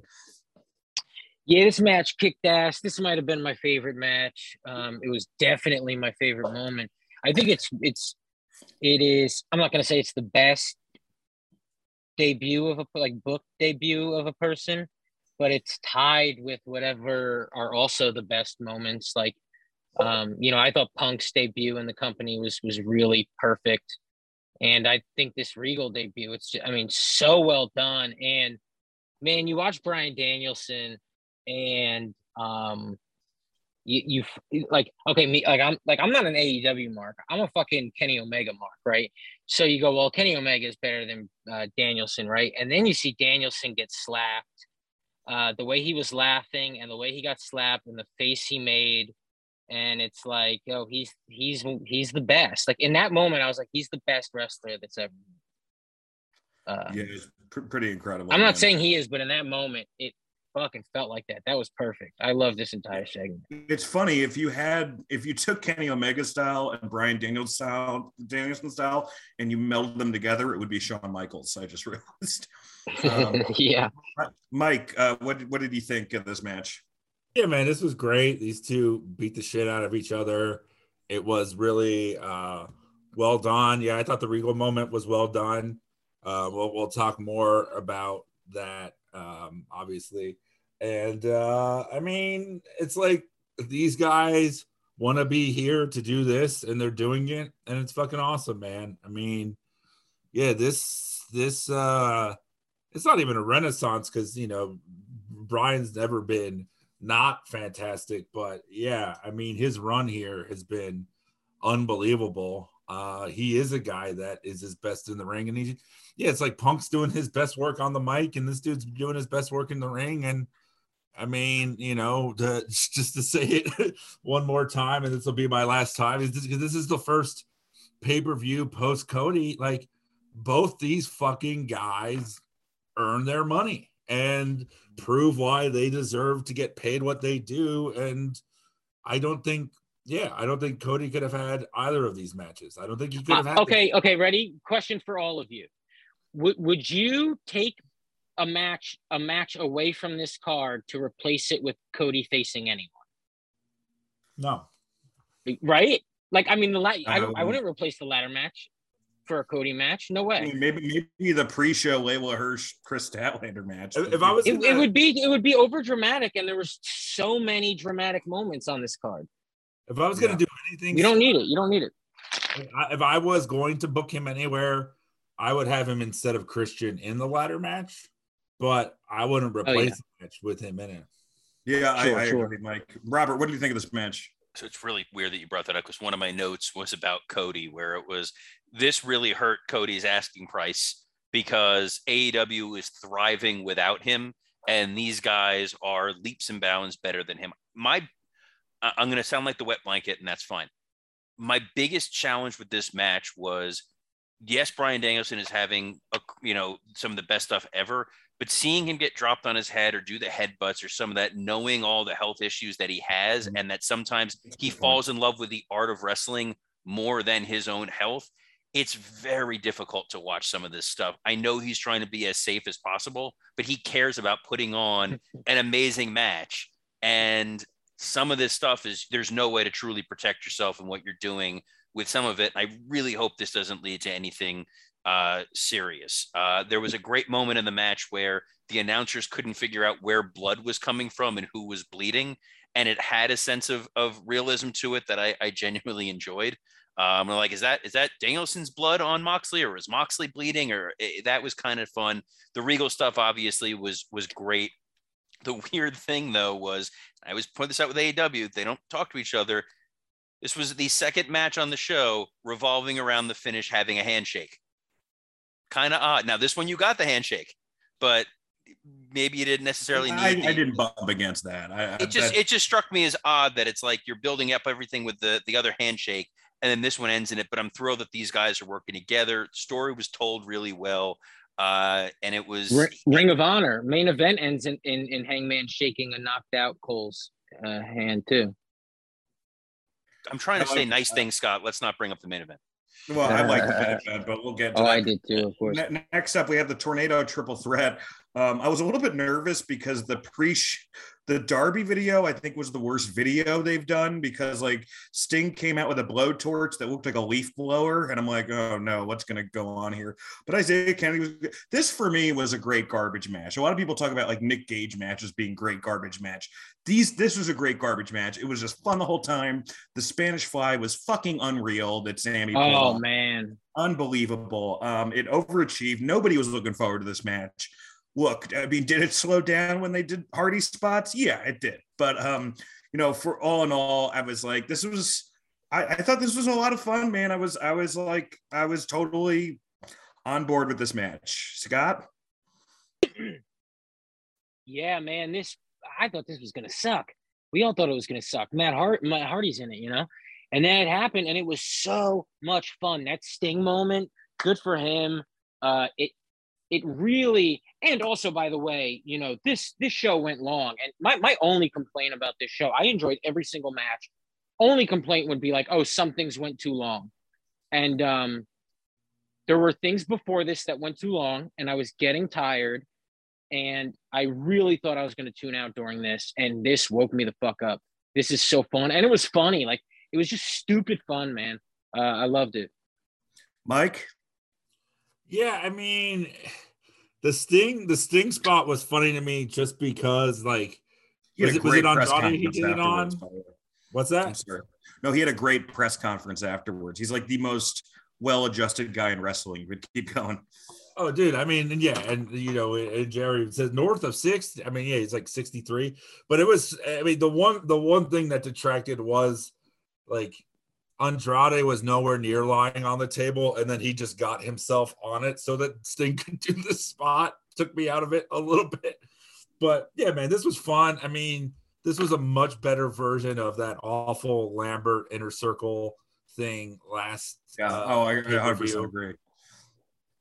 Because they felt similar in terms of like, oh, this kind of feels tacked on, but this was really fun. Um, it's yeah, it's the kind of thing where it's like it didn't really fit, but at the same time, I'm glad I watched it. So, I mean, I, I feel like it could have been like a, it could have been a great TV main event, but you know, dude, it was fucking fun and everyone worked their asses off. Like, you know, you can't, I mean, you know, you're saying what, what you want to say about Keith Lee, and it's, it's kind of true, but most people in this company are not unmotivated.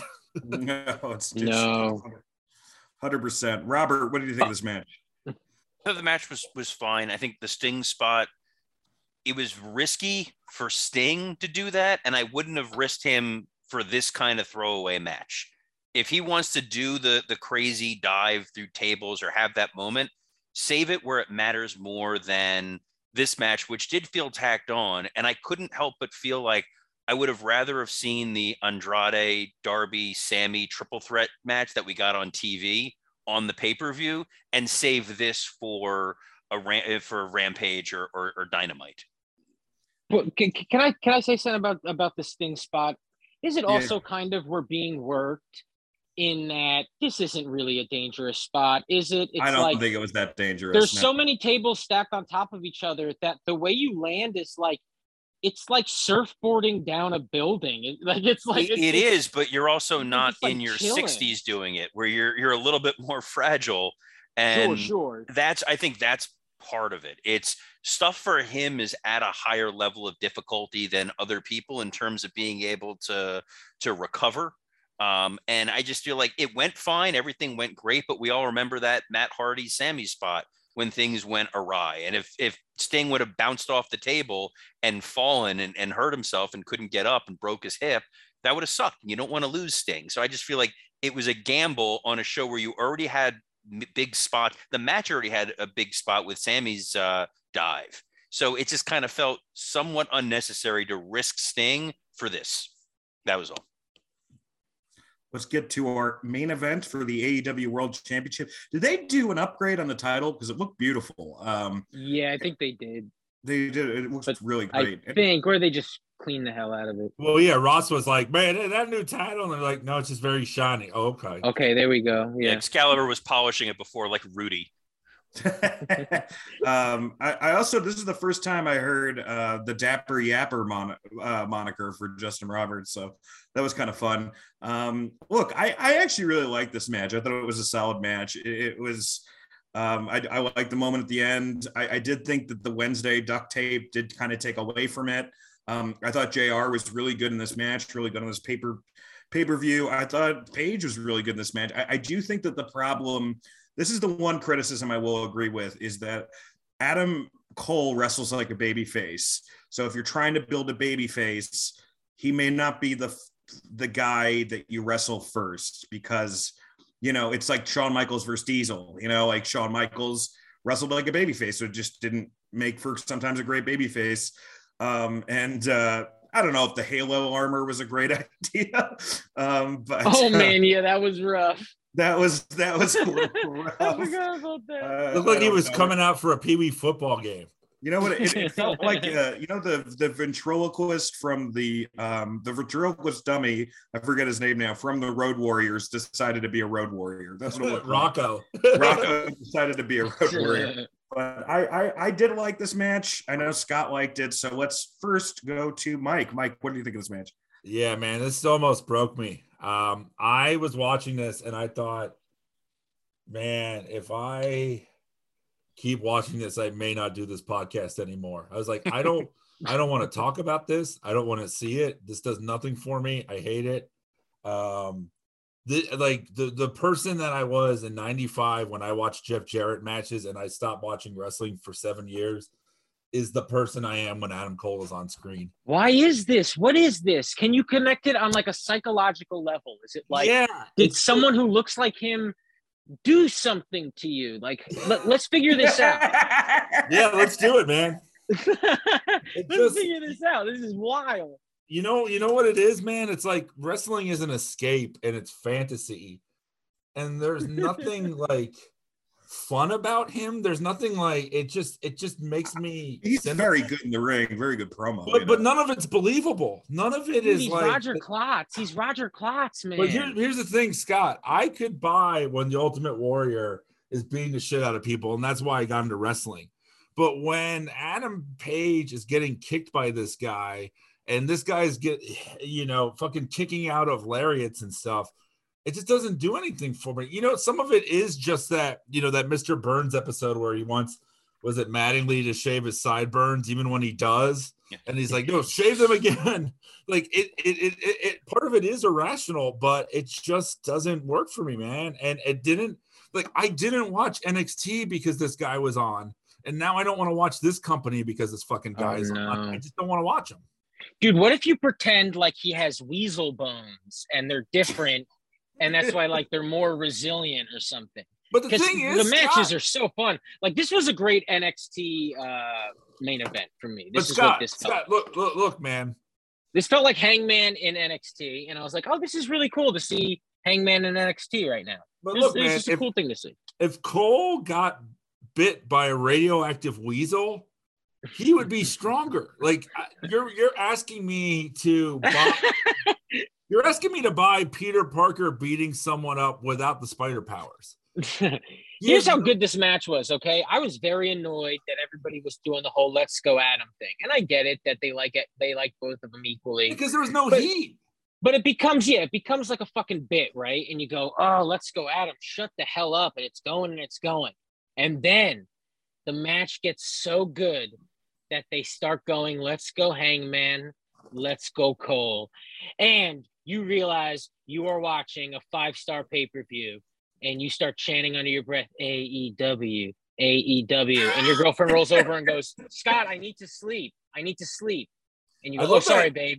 And then you go, AEW. I love that Dan asked me what I thought of this match, and then Scott just told me how to feel. Uh, uh, fuck you for that. Um, I, He's, I he's, ch- he's chaps planning. Yeah, it's very true. It- it's just, I mean, yeah, man, you like the shit you like, I like the shit I like, and you know, we disagree on things. I just, this guy does nothing for me, and the existential dread I felt on Wednesday when he said the feud wasn't over and he's going to challenge again made me want to shut my TV off, man. Like, I love I mm. love talking to you guys. I love watching most wrestling. I don't like watching this guy. I don't even like talking about him anymore. Just Are you him- Mike? Are you more into Drew or Adam Cole? They both suck. Oh my god. Wait, Drew McIntyre? Yeah, he yeah. sucks too. They try to make him a star the way he's saying it, and he's like, he's like looking down when he says it. Like if he looks up, he's gonna get in trouble. I want you to know I'm organizing my action figure accessories now because that's how upset I am. Jesus Christ! Not since Dustin Hoffman freaked out at a at a smoke detector have we seen? And yeah, the Halo Boom, feud, Adam man. Cole, baby. It's all fun. It's fun. it's fun. But okay, he's supposed to be a heel. There's like I said, there's no fucking heat in this match. If they're going, let's go Cole, he's not doing his job as heel. And then the fucking children from both sides come out. Like I, you, I've I've felt the way about the Dark Order. You you can say what you want about me, Scott. I'm consistent on my Dark Dark Order thoughts since 2019. And when they run out, and then O'Reilly and Fish run out, I'm just like, get this the fuck off. Oh, I thought Robert. it was good. Jesus. Um, Sorry, Robert. no, no, please. This was this was as as bad as I expected it was going to be in the sense that it was technically a very good NXT takeover main event. And I've seen a lot of them with Adam Cole, and not a single one of them interested me enough to want to go back and rewatch him or watch NXT on a week to week basis when when he was there. There is a lot that's lacking with him. I think Mike doesn't like him because he feels like the stepdad to Kenny Omega. And I think Mike has issues with step parents. So I think that may be part of it.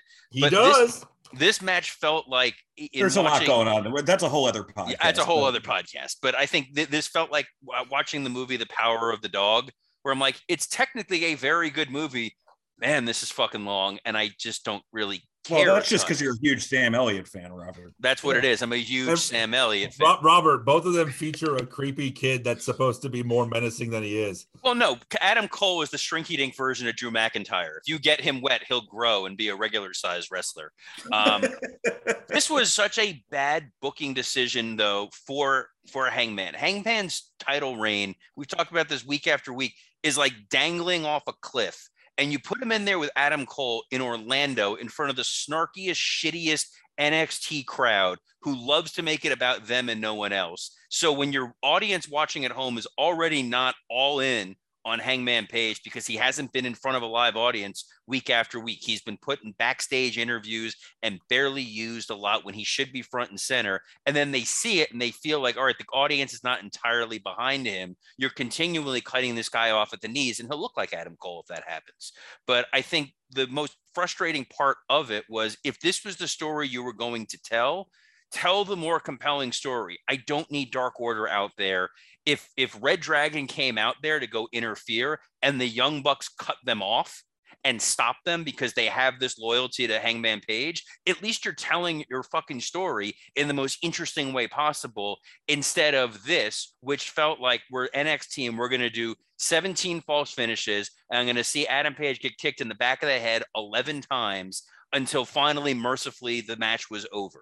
I don't think either guy was better for it after the match than they were before it. Between the the stupid Halo costume at the beginning, which I know would have made Jim Ross roll over in his grave if he could actually move, uh, to to the end where you did 19 false finishes on a show where there were more compelling matches, matches that felt more personal, that had blood in it, which for this audience now elevates it a little more, instead of this was a really great NXT takeover main event, which is why NXT didn't survive on Wednesdays. Scott, I'd You like kn- to hear.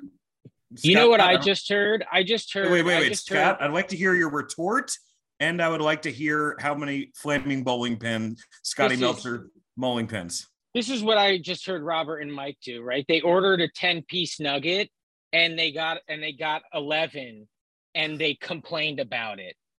They tried to get someone fired about it. I was already upset that I was ordering McNuggets. So yeah, This this, was, was- already a Lovely. This was great. This was Also, fun. M- McNuggets have more meat in them than Adam Cole does. uh, yeah, man, I really love the main event, and uh, every match had something to offer. Again, my only complaint is some went too long. Uh, I think the main one being CM Punk and MJF, even though the moments in that were super memorable and awesome. Ooh, flaming bowling pins. It's at a five, right? Mm-hmm. Hmm. Four point seven five. Four and three All right. quarters. And and just in case anyone's new to the podcast, Scotty Meltzer is a real person. He is a corporate magician comedian who is the brother of Dave Meltzer. These are these are these are not these are facts. Uh, I'm gonna give it four and a half. I really I really love the beginning and the end. It, it got a little slow in the middle, but uh, I thought it was a great show. Mike, I'm gonna go three and a half. Whoa. This is nuts. What did you have for dinner that night? What disappointed you before this? well, I you had had a a great. salad. Dude, okay, all right. I'm gonna tell you, I, I had a great night. I saw my sister. I hadn't seen her in a few years. She was like, "Let's watch Infinity Well, War." you can't compare a real emotional victory to wrestling. I mean, Dan, most people that listen to us don't have real emotional victories. They have wrestling. that's true.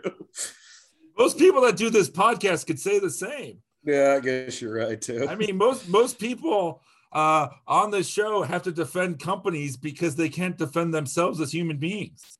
So, I yeah, I I thought you know there was a lot of great shit, but yeah, man, when when a main event breaks me uh, down and makes me want to kill myself, I'm not gonna give a high score. well, to be fair, there was a couple things that could have made you kill yourself. On, on That's an true. week. Uh, Robert, how many Scotty Meltzer flaming bowling pins? I'm gonna go four. There was still a Jade Cargill match. I still had to see Matt Hardy wrestle. That women's title match was kind of pointless, and uh, Hook QT Marshall deserved to be on the main show. Justice for Hook. All right. Well, folks, let's get to Dynamite or Dud. Uh, we are running long. So instead of doing hour one, hour two, I'm just going to tell you guys everything that happened. And I want to go around hearing your high spots and low spots and arguing with each other over who's right and wrong. Uh, opened with uh, Eddie Kingston and Chris Jericho segment. This is where we see the debut of the Jericho Appreciation. Was it Society? Yeah, uh, Dante Yeah. Martin, Dante Mort- Martin versus Adam Hangman Page, which for me again, it's like why do you put him in a babyface match after? The, anyway, um, uh, Regal promo debut. Tony of Khan Mark- is not good at booking sometimes, Dan. well, he's he does a lot right. Um, one of those things he doesn't do right is speaking on the microphone, but that's not the show. Uh, Regal, a fantastic Regal promo, uh, basically telling us why we should care about Mox and Danielson even more than we cared, which we cared a lot. Uh, and he did a fantastic job. Pac versus Wheeler Yuta, an elite segment. Um, FTR promo turning face and turning on Tully out of nowhere. Uh, a Hardy, a Hardy Andrade promo with promo with the debut of a dancing Jeff Hardy while his brother is beaten Leyla Hirsch versus Thunder Rosa. Thunder Rosa having a very nice babyface moment at the end of that. Jade Cargill uh, promo, uh, Britt Baker promo, and Sammy versus Scorpio, uh, where Scorpio won the TNT title. And we get the uh, signing of Paige Van Zant, who attacked Tay Conti. I pretty much gave my high spots and low spots in that recap. So uh, let's start with Robert. What were your high spots and low spots for Dynamite or Dud? Was it a Dynamite? Was it Dud? It was a month of television in two hours. Uh, literally, this was like Tony Khan. It felt like when Vince Russo took over WCW, and he's like, "It's all a page one rewrite." Uh, so much shit happened in one show when they could have spaced this out over weeks and weeks and weeks. Uh, it literally opens with you're breaking up the inner circle, you're turning Jericho heel. He's creating a new stable with 2.0, which I called. If you go back months ago, I said Jericho's going to wind up with 2.0. It happened. That was fantastic that I was right about that. Dante Martin, Hangman Page. Wait, so is it out of nowhere, or did we know it was going to happen? And it's been hasn't the inner circle been breaking up forever? How are these things? out They, they've been breaking Okay, up forever continue. and ever and ever. This happened out of nowhere. And yeah, and then it just like, happened. yeah. Okay, continue. No, they, they weren't building it up. But thanks. I- it literally I- happened. Okay, continue. yeah, fine. The Dante Martin Hangman Page thing was super risky when Page had a mixed reaction at the pay per view, and then you put him in there with a plucky baby face, and the crowd really didn't know what to do. Not to mention, it was a world title match in your second segment. When here's a weird fact they've never done a world title match apparently on Rampage. This would have been a great match to put on Rampage and promote for uh, for that show. Um, the uh, Moxley and Bryan versus the Workhorsemen was it was Oh, great to see those guys together. The Regal promo was awesome, and I'm glad that it went as long as it did because there was this weird thing called emotion, and it was nice to see like Regal remember his passion for wrestling again. It was awesome. Paige and the Dark Order is there just to make Mike Lawrence's soul leave his body. Uh, Yuta and Pac, I like that they were like this was a standby match. That's kind of a fun little thing to to put out there. Uh, yeah, the FTR suddenly turns babyface on Tully. Then the uh, the the you know Matt Hardy got beat up while Nero danced. was uh, was fantastic. The look on Darby's face at being surprised that Jeff Hardy was there was was kind of a, a, a fun little twist. But why was Jeff Hardy there otherwise? Was he there because he knew that his brother was going to get jumped by everybody? Uh, or does he just magically appear? He, he, had actually been dancing since that live event in WWE uh, where he got fired, and it just happened where he danced he's been dancing around the country and he finally ended up. yeah, up. you like Energizer bunnied his way into the arena. the, the, Robert, the, it, it, it was in Fort Myers. There's probably good rehab facilities there. Yes, beautiful Estero area. Uh, the, the biggest disappointment for me on this is you debut Jeff Hardy, this crowd goes nuts, and then you immediately have Swerve's dynamite debut to immediately make him seem lesser than. And if you didn't think he was already watered down at that moment, they're like, hey, here comes Tony Nese. Because that's the recipe for success. Like Swerve did the entirety of leaving WWE and going AEW trajectory within a day and a half. Uh, it went from big, huge debut, crowds excited to you're on Rampage wrestling a nobody. Uh, that sucked. The Wardlow they found out thing- he was on this show and they're like, oh, we thought we booked a star. Wow. Tony Nese had a very nice has had very nice matches before, particularly with Buddy Murphy. They have had oh, nice yeah, matches yeah, before, wrestler, but it's yeah. just kind of like, eh, there were there were better ways to put him, and you don't put him right after you have Jeff Hardy. It just it didn't. I didn't like that. The Wardlow promo. I get why you had to put him in front of a live crowd. You had to see if he could sink or swim. And he told his story, and he did as well as he possibly could to deliver the the, the I promo. did not love it. I did not. Everybody because he's not. He, I don't know, raving about it. He's not. It's not. No, there's there was a whole article in PHI seats. Like people loved it. I just. I'm sure it. there are. I look. He he has a compelling story. He's a big man who has. There's a heart to what he's doing. He's he's trying to make logical sense of it. And oh, by the way, you saw the inner circle break up and FTR turn babyface. The Pinnacle is now dead too. In case enough shit hasn't already happened on this show, because he's like, I'm done with that. The QT Marshall Keith Lee has QT's greatest line reading ever of the I'm gonna get you was so like he, even he knows like they're gonna fire me as soon as they fucking can so i don't really care. Wait i will say i've come 180 on qt i think he's a great character now. look we've I, all I come on qt at one point or another but uh Did you know you notice he's public. getting fat only in the belly though? It's like uh, it's like method eating or something. Yeah because cody's not there so he gets to go to catering. He doesn't have to oh, wax it's his so car. funny. It's so good Jurassic Express Acclaim was fun. I love the Acclaim. I think those guys are awesome. Uh, Leyla Hirsch and Thunder Rosa was fine. Um, I mean, uh, Thunder Rosa got the, the, best match out of Leyla Hirsch we've seen. She got the best match out of her, and they set up the cage match, and that's fine. The main event, Scorpio and Sammy, was fun though. Again, there's no internal communication because I had this thought. I'm like, the inner circle imploded earlier. Hager sided with Jericho and beat up Proud and Powerful, and Sammy's nowhere to be found the entire show. And then he comes out wearing the vest, and they're like, "Oh, he's wearing his inner circle vest." No, I've just been told that's not the inner circle vest, and just a regular vest. Like it should have been a. It, part of the story would have been interesting. Of Sammy's preparing for this huge main event match against Scorpio, but he's distracted because his friends all just imploded and beat each other up, and that's a yeah. but he he walked story. out on them a few weeks ago. He he said he's not dealing with it. He walked out on. But you should still have some sort of emotional like response to it as opposed he's not a sociopath he doesn't just turn it off uh, well yeah like- the, the response is at the beginning of the show this group he had broke up and at the end of the show he's getting his ass kicked by a group all by himself all I'm saying is it, it makes it a, a, a, richer, more compelling story, Scott. We're uh-huh. trying to make this thing work. I like the Paige VanZant thing at the end of signing the contract. That was fun. I Before did not sh- like JR saying when when Paige squared off with Tay Conti. Oh, that'll JR be interesting. Goes, JR goes, I'm interested in that. Like, hey, hey, this is why the Paige thing is so great. It was gonna be Brandi. Yeah, that's what I kept thinking. This this went uh, way better than it could have. I just think yeah, yeah. so much shit happened in the course of two hours and you couldn't fully digest when in three weeks time when we're getting like a main event that's that's totally lackluster like daniel garcia versus eddie kingston think about how much stuff happened in a two-hour show that you could have spread out for weeks and weeks and weeks. You could have had Matt Dude, they have jump- been spreading out all this stuff, and then this was the and and they set it off. It's it's after the pay-per-view. They always do this. Nothing was confusing. Everything technically made sense. I didn't say anything. I didn't um, say it didn't make sense. It just felt like you did a lot, and you want to give the audience a chance to process and digest it. You Dude, who's watching this staples. shit? Who who's not processing it? It's we still- have to stop pretending that like people are slow. Have you met wrestling fans, Scott? Some of them are not like as quick on the draw so as fun and others. easy to Scott, what's digest. since Scott, you've been coming in. What's your I- I response? can- what do you think of the show? I, this is what I'll say about the show. I can defend every single segment aside from Jeff Hardy dancing to the ring. I Wait, can defend one is just- everything else. Dude, Wait, the Jeff, only one if, you can defend was the best segment. dude, it it and and yeah, you're right. Because even with that, it was like it was everything we wanted. Jeff came out like he literally didn't know he was coming out. Like like he was eating in the back and was like, "Oh shit, they're really fucking up my brother."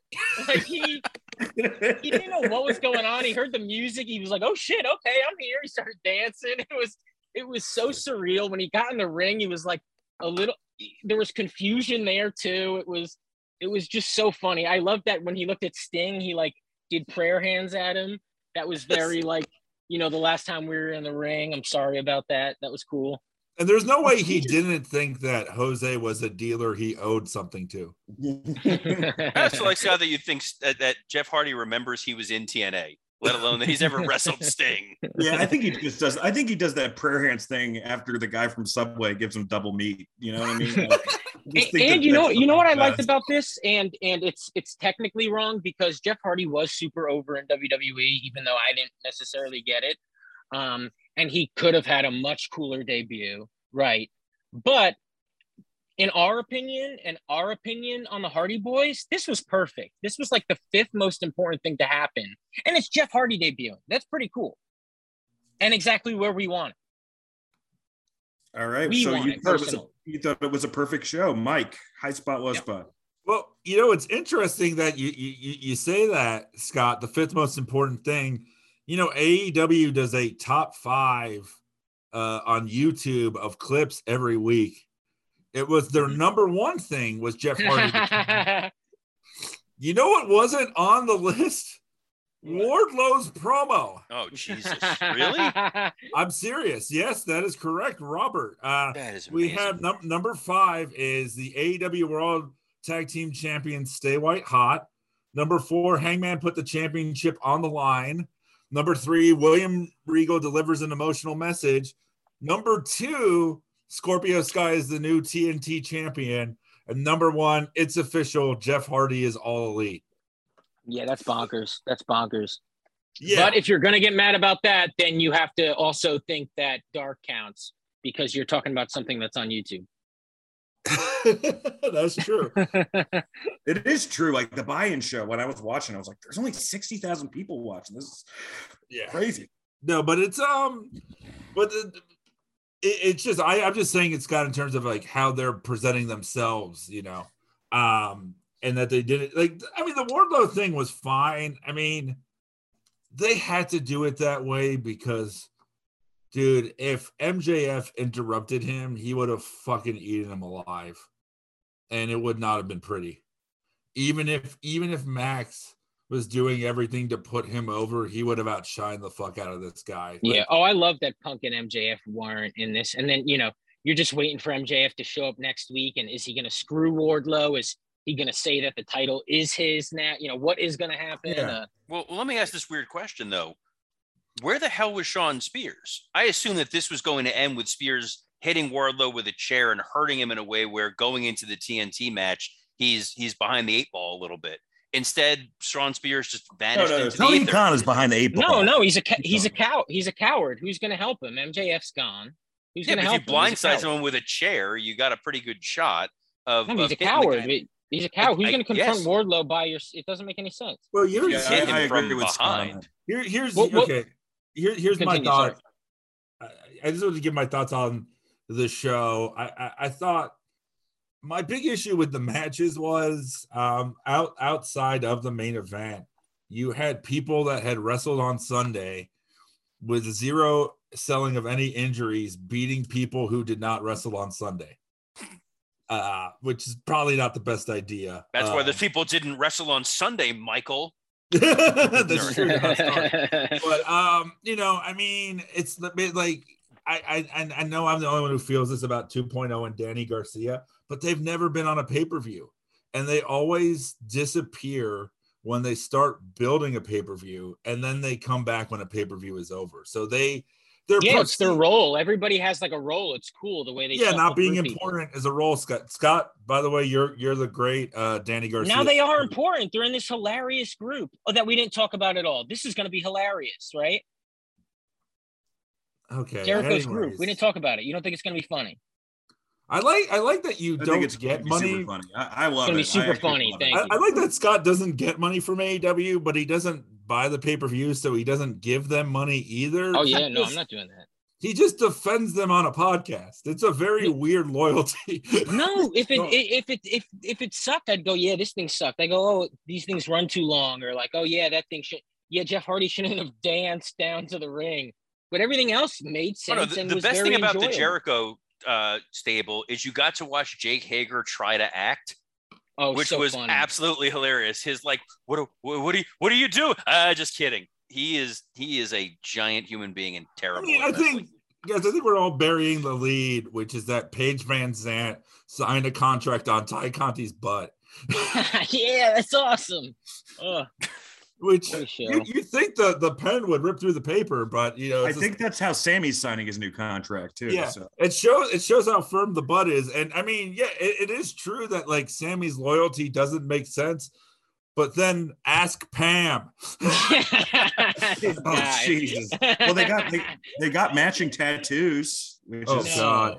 That's always a yeah, their their Instagram presence is a is a bit much, but there's I a- mean, I mean, like funny- matching tattoos is a real JV move in a relationship. That never works that well. yeah, as Ask opposed to getting her Billy name Billy tattooed on your neck like the Undertaker. That's not a bad idea.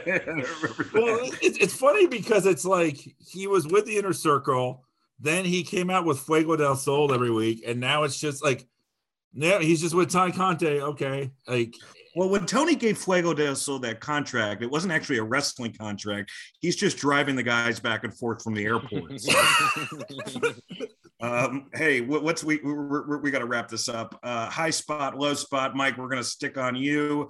Uh, give us your high spot and low spot of the week. Um, I'm gonna say my high spot was uh the uh the fan fest um action figure reveals, um, which will also be my low spot. But my high spot will be the uh negative one and Brodie uh two pack. Looks fucking sweet, man. It it it it it got me. You know, I'm a sucker for emotional shit and seeing him like you can see the YouTube clip of him being handed the box and seeing himself and his dad as action figures. I mean, if you're like 11 or 12 and you're a fucking action figure, that's the coolest thing. And it, and you could tell it really meant a lot to him. And that that shit got me. And now you guys can make But- fun of me for it. But if you're over 30 and your dad dies, and then someone gives you an action figure of you and your dad, that's just weird. I will say that. well, what are you gonna give me now, Dan? When I'm Shit's Uh, not what's your low- refundable. What's your low spot, Mike? my low spot is the the Eddie Kingston figure looks terrible. It, I mean, the, the, there was the Taz one and the, and the uh, the thing with Taz and the This hat. one's kind of fun. yeah, it's, yeah, yeah. it's it's bonkers. But the uh, the Kingston one, man, it uh, it looks bad. I mean, there's some of these that are, that look that look great. They they announced a ton of reveals over the weekend. The Um, Hobbs one looked a little rough. the the one that looks the the most low spot, man, it, just because uh, he has to see it at some point, is Christian looks so fucking old. Like they did not do him any favors, and the thing is, like, it actually makes you like the real guy. You're like, he's not that old. Yeah, he looks like a hairless cat, like a hairless cat's face. oh, that's funny. It All is right, not Scott. flattering. Scott, high spot, low spot of the week. Ooh, okay. High spot. Um, you know what? Right now, FTR, they're currently asking Bret Hart, like hinting that Bret Hart is going to be their new manager. Which, dude, if Bret Hart goes to AEW, it is going to be the coolest shit ever, whether he stumbles or not. Like literally, if he actually like stumbles and Do you Falls think over or is going to work as a babyface though? I, I mean, I don't necessarily think they said they were babyface, and, and they said like they already have a quote on their Twitter that's like, you know, we're not good guys. We don't wear white hat, whatever that cowboy quote is, you know. Mhm. Um, so yeah, I think that will be really cool if that happens. And you got the Owen Hart Cup coming up. So man, Bret showing up is it would just be everything for us. We get to talk about Bret every week. Are you fucking kidding me? That's true. That's As true. opposed to now, This is What- massive. Uh, that could be really cool. And my low spot is just because I was okay. So I thought Cody Rhodes might be debuting at the Garden, right? And I am like 15 minutes from the Garden. And that day, WWE was at Madison Square Garden on Saturday. I was gonna maybe buy a ticket to go see the show because even if it wasn't Cody, I thought it was to be someone that was a big deal, and I thought they might beat Lesnar. Um, anyway, the show happened, and I didn't go. And then the reveal was it was uh it was uh Austin uh Theory, and the match was like a minute and 38 seconds. well, they knew you weren't there, so they changed the plans. yeah, I, And But you, but oh, oh, so here's the thing. It's like, and I, I, I, I snapped a screenshot of it, but I'm not going to look for it right now. But like, they were do they they did the worst ticket sales since like the 1940s or something, right? And um, and then they announced this whole Lesnar is going to be defending the title thing, and like a few thousand more tickets were sold and then it's so and then it's Austin Theory. So it's like these fans were expecting something cool. There's a photo online of Austin Theory in the ring staring at Lesnar and like zoom like zooming close up of everybody uh watching it, like their face, and everybody's just sad. I thought it was yeah. I, I agree with you. That was actually my lowest spot of the week, and, and also that Seth and Roman only went five minutes. Like at Ricochet. Oh wait, is that true? They went Yeah, five they only minutes at the five garden. minutes. Have Seth and Ricochet. Although Scott, my high spot spot of the week, and I did, you know, I think it, Orton's promo and Regal's promo were really good this week. A lot of great stuff from Revolution. Ziggler won the NXT title, which is kind of fun. My high spot was a tweet that Scott gave me. Um, this is a tweet Scott gave me from Madison Square Garden. There were reports of a foul odor of feces in section 105 at WWMSG. Security is looking for the person who defecated, and they're going so far as to ask people to stand up when they shine their light into people's underwear. There was also a loud wear a diaper chant that could be heard, and then a follow-up tweet. Wear a they diaper found, chant. Wait, wait. Heard they find heard they found the guy who shit his pants at WWE MSG, heavy set guy with a ponytail and sweater wrapped around his waist. Apparently there was a stain visible down to his legs, and when he was caught, he started crying and became a blubbering mess. This, I mean, holy shit. I I mean, just, this is I can't like- believe Big Show was at the show. I just- is this is I've never seen wrestling become more wrestling than this wrestling moment. dude, I this mean, is making me think of No Holds Barred, where someone's like, "What's that smell?" and and it just goes, "Bu bu booking." fucking they should they should have main evented with this. I would have much rather have this guy standing over Roman and Brock. I mean, poor guy. I do hope he's okay. I hope he cleaned himself up and the nurses at whatever facilities and hosed him down. But uh, you know, I mean, like you know, wrestling fandom just became truly magical when I when I read that tweet. Uh, Robert, what's your high spot, low spot this week? Uh, my high spot was at the beginning of Raw. There was the triple threat tag match: Alpha Academy, RK Bro, and uh, Rollins and Owens, and it was one of the most fun matches I've seen on Raw in years and years. Everybody was spirited. It was it was super entertaining. The uh, RKO that Orton hits off Gable while Gable's doing a moonsault is uh, the stuff that video packages are built for. It was a pure joy. Orton's promo after was super fun. It's so rare that something this vibrant happens on Monday Night Raw. I was like, damn, must not be watching. That's why it's good. Uh, my my low spot of the week uh, was Vader being announced for the Hall of Fame when the only thing that mattered to Vader when he was sick was he wanted to go into the Hall of Fame. He wanted to have the induction. He wanted to have that moment. He wanted to share it with his family. And the fact that they didn't do it while he was able to participate and are now doing it after he passed away is really, really shitty.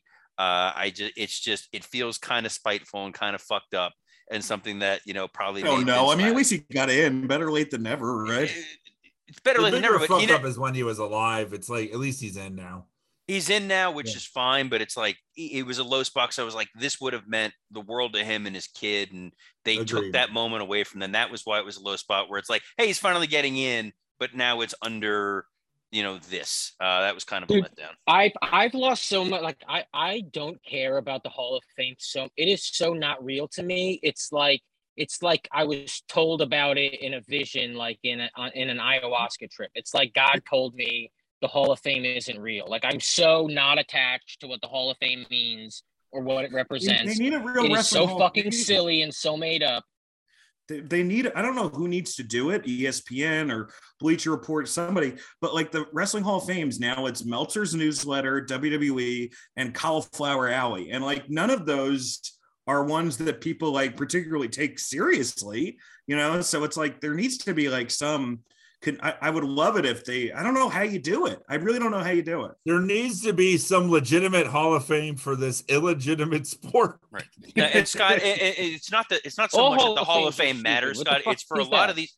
It's for a lot of these guys. It's their it's their last chance to go out there and and have that moment in the spotlight. And it does mean something to a lot of those guys. Some of them don't give a fuck and it's a payday, but some of them it's like this is my my last chance to go in front of the audience and and have that moment. That's what matters to them more than Dan's dog. Shit.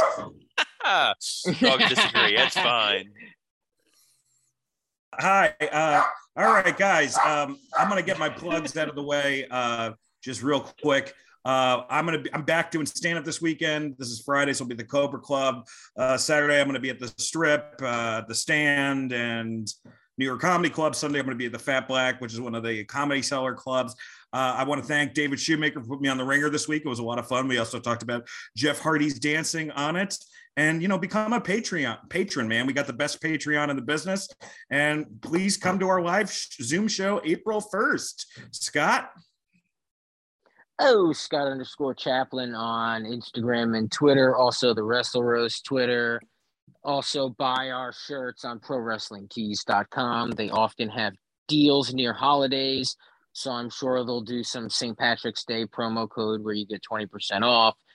Um, yeah, man, you know, God bless us, everyone. Mike. I am going to read a couple of the Twitter questions this week. Oh that's cool, shit, forgot. Yeah. As my plug. It's all right, man. Uh, Ro- Robert, how about you go first and then we'll just end with the Twitter?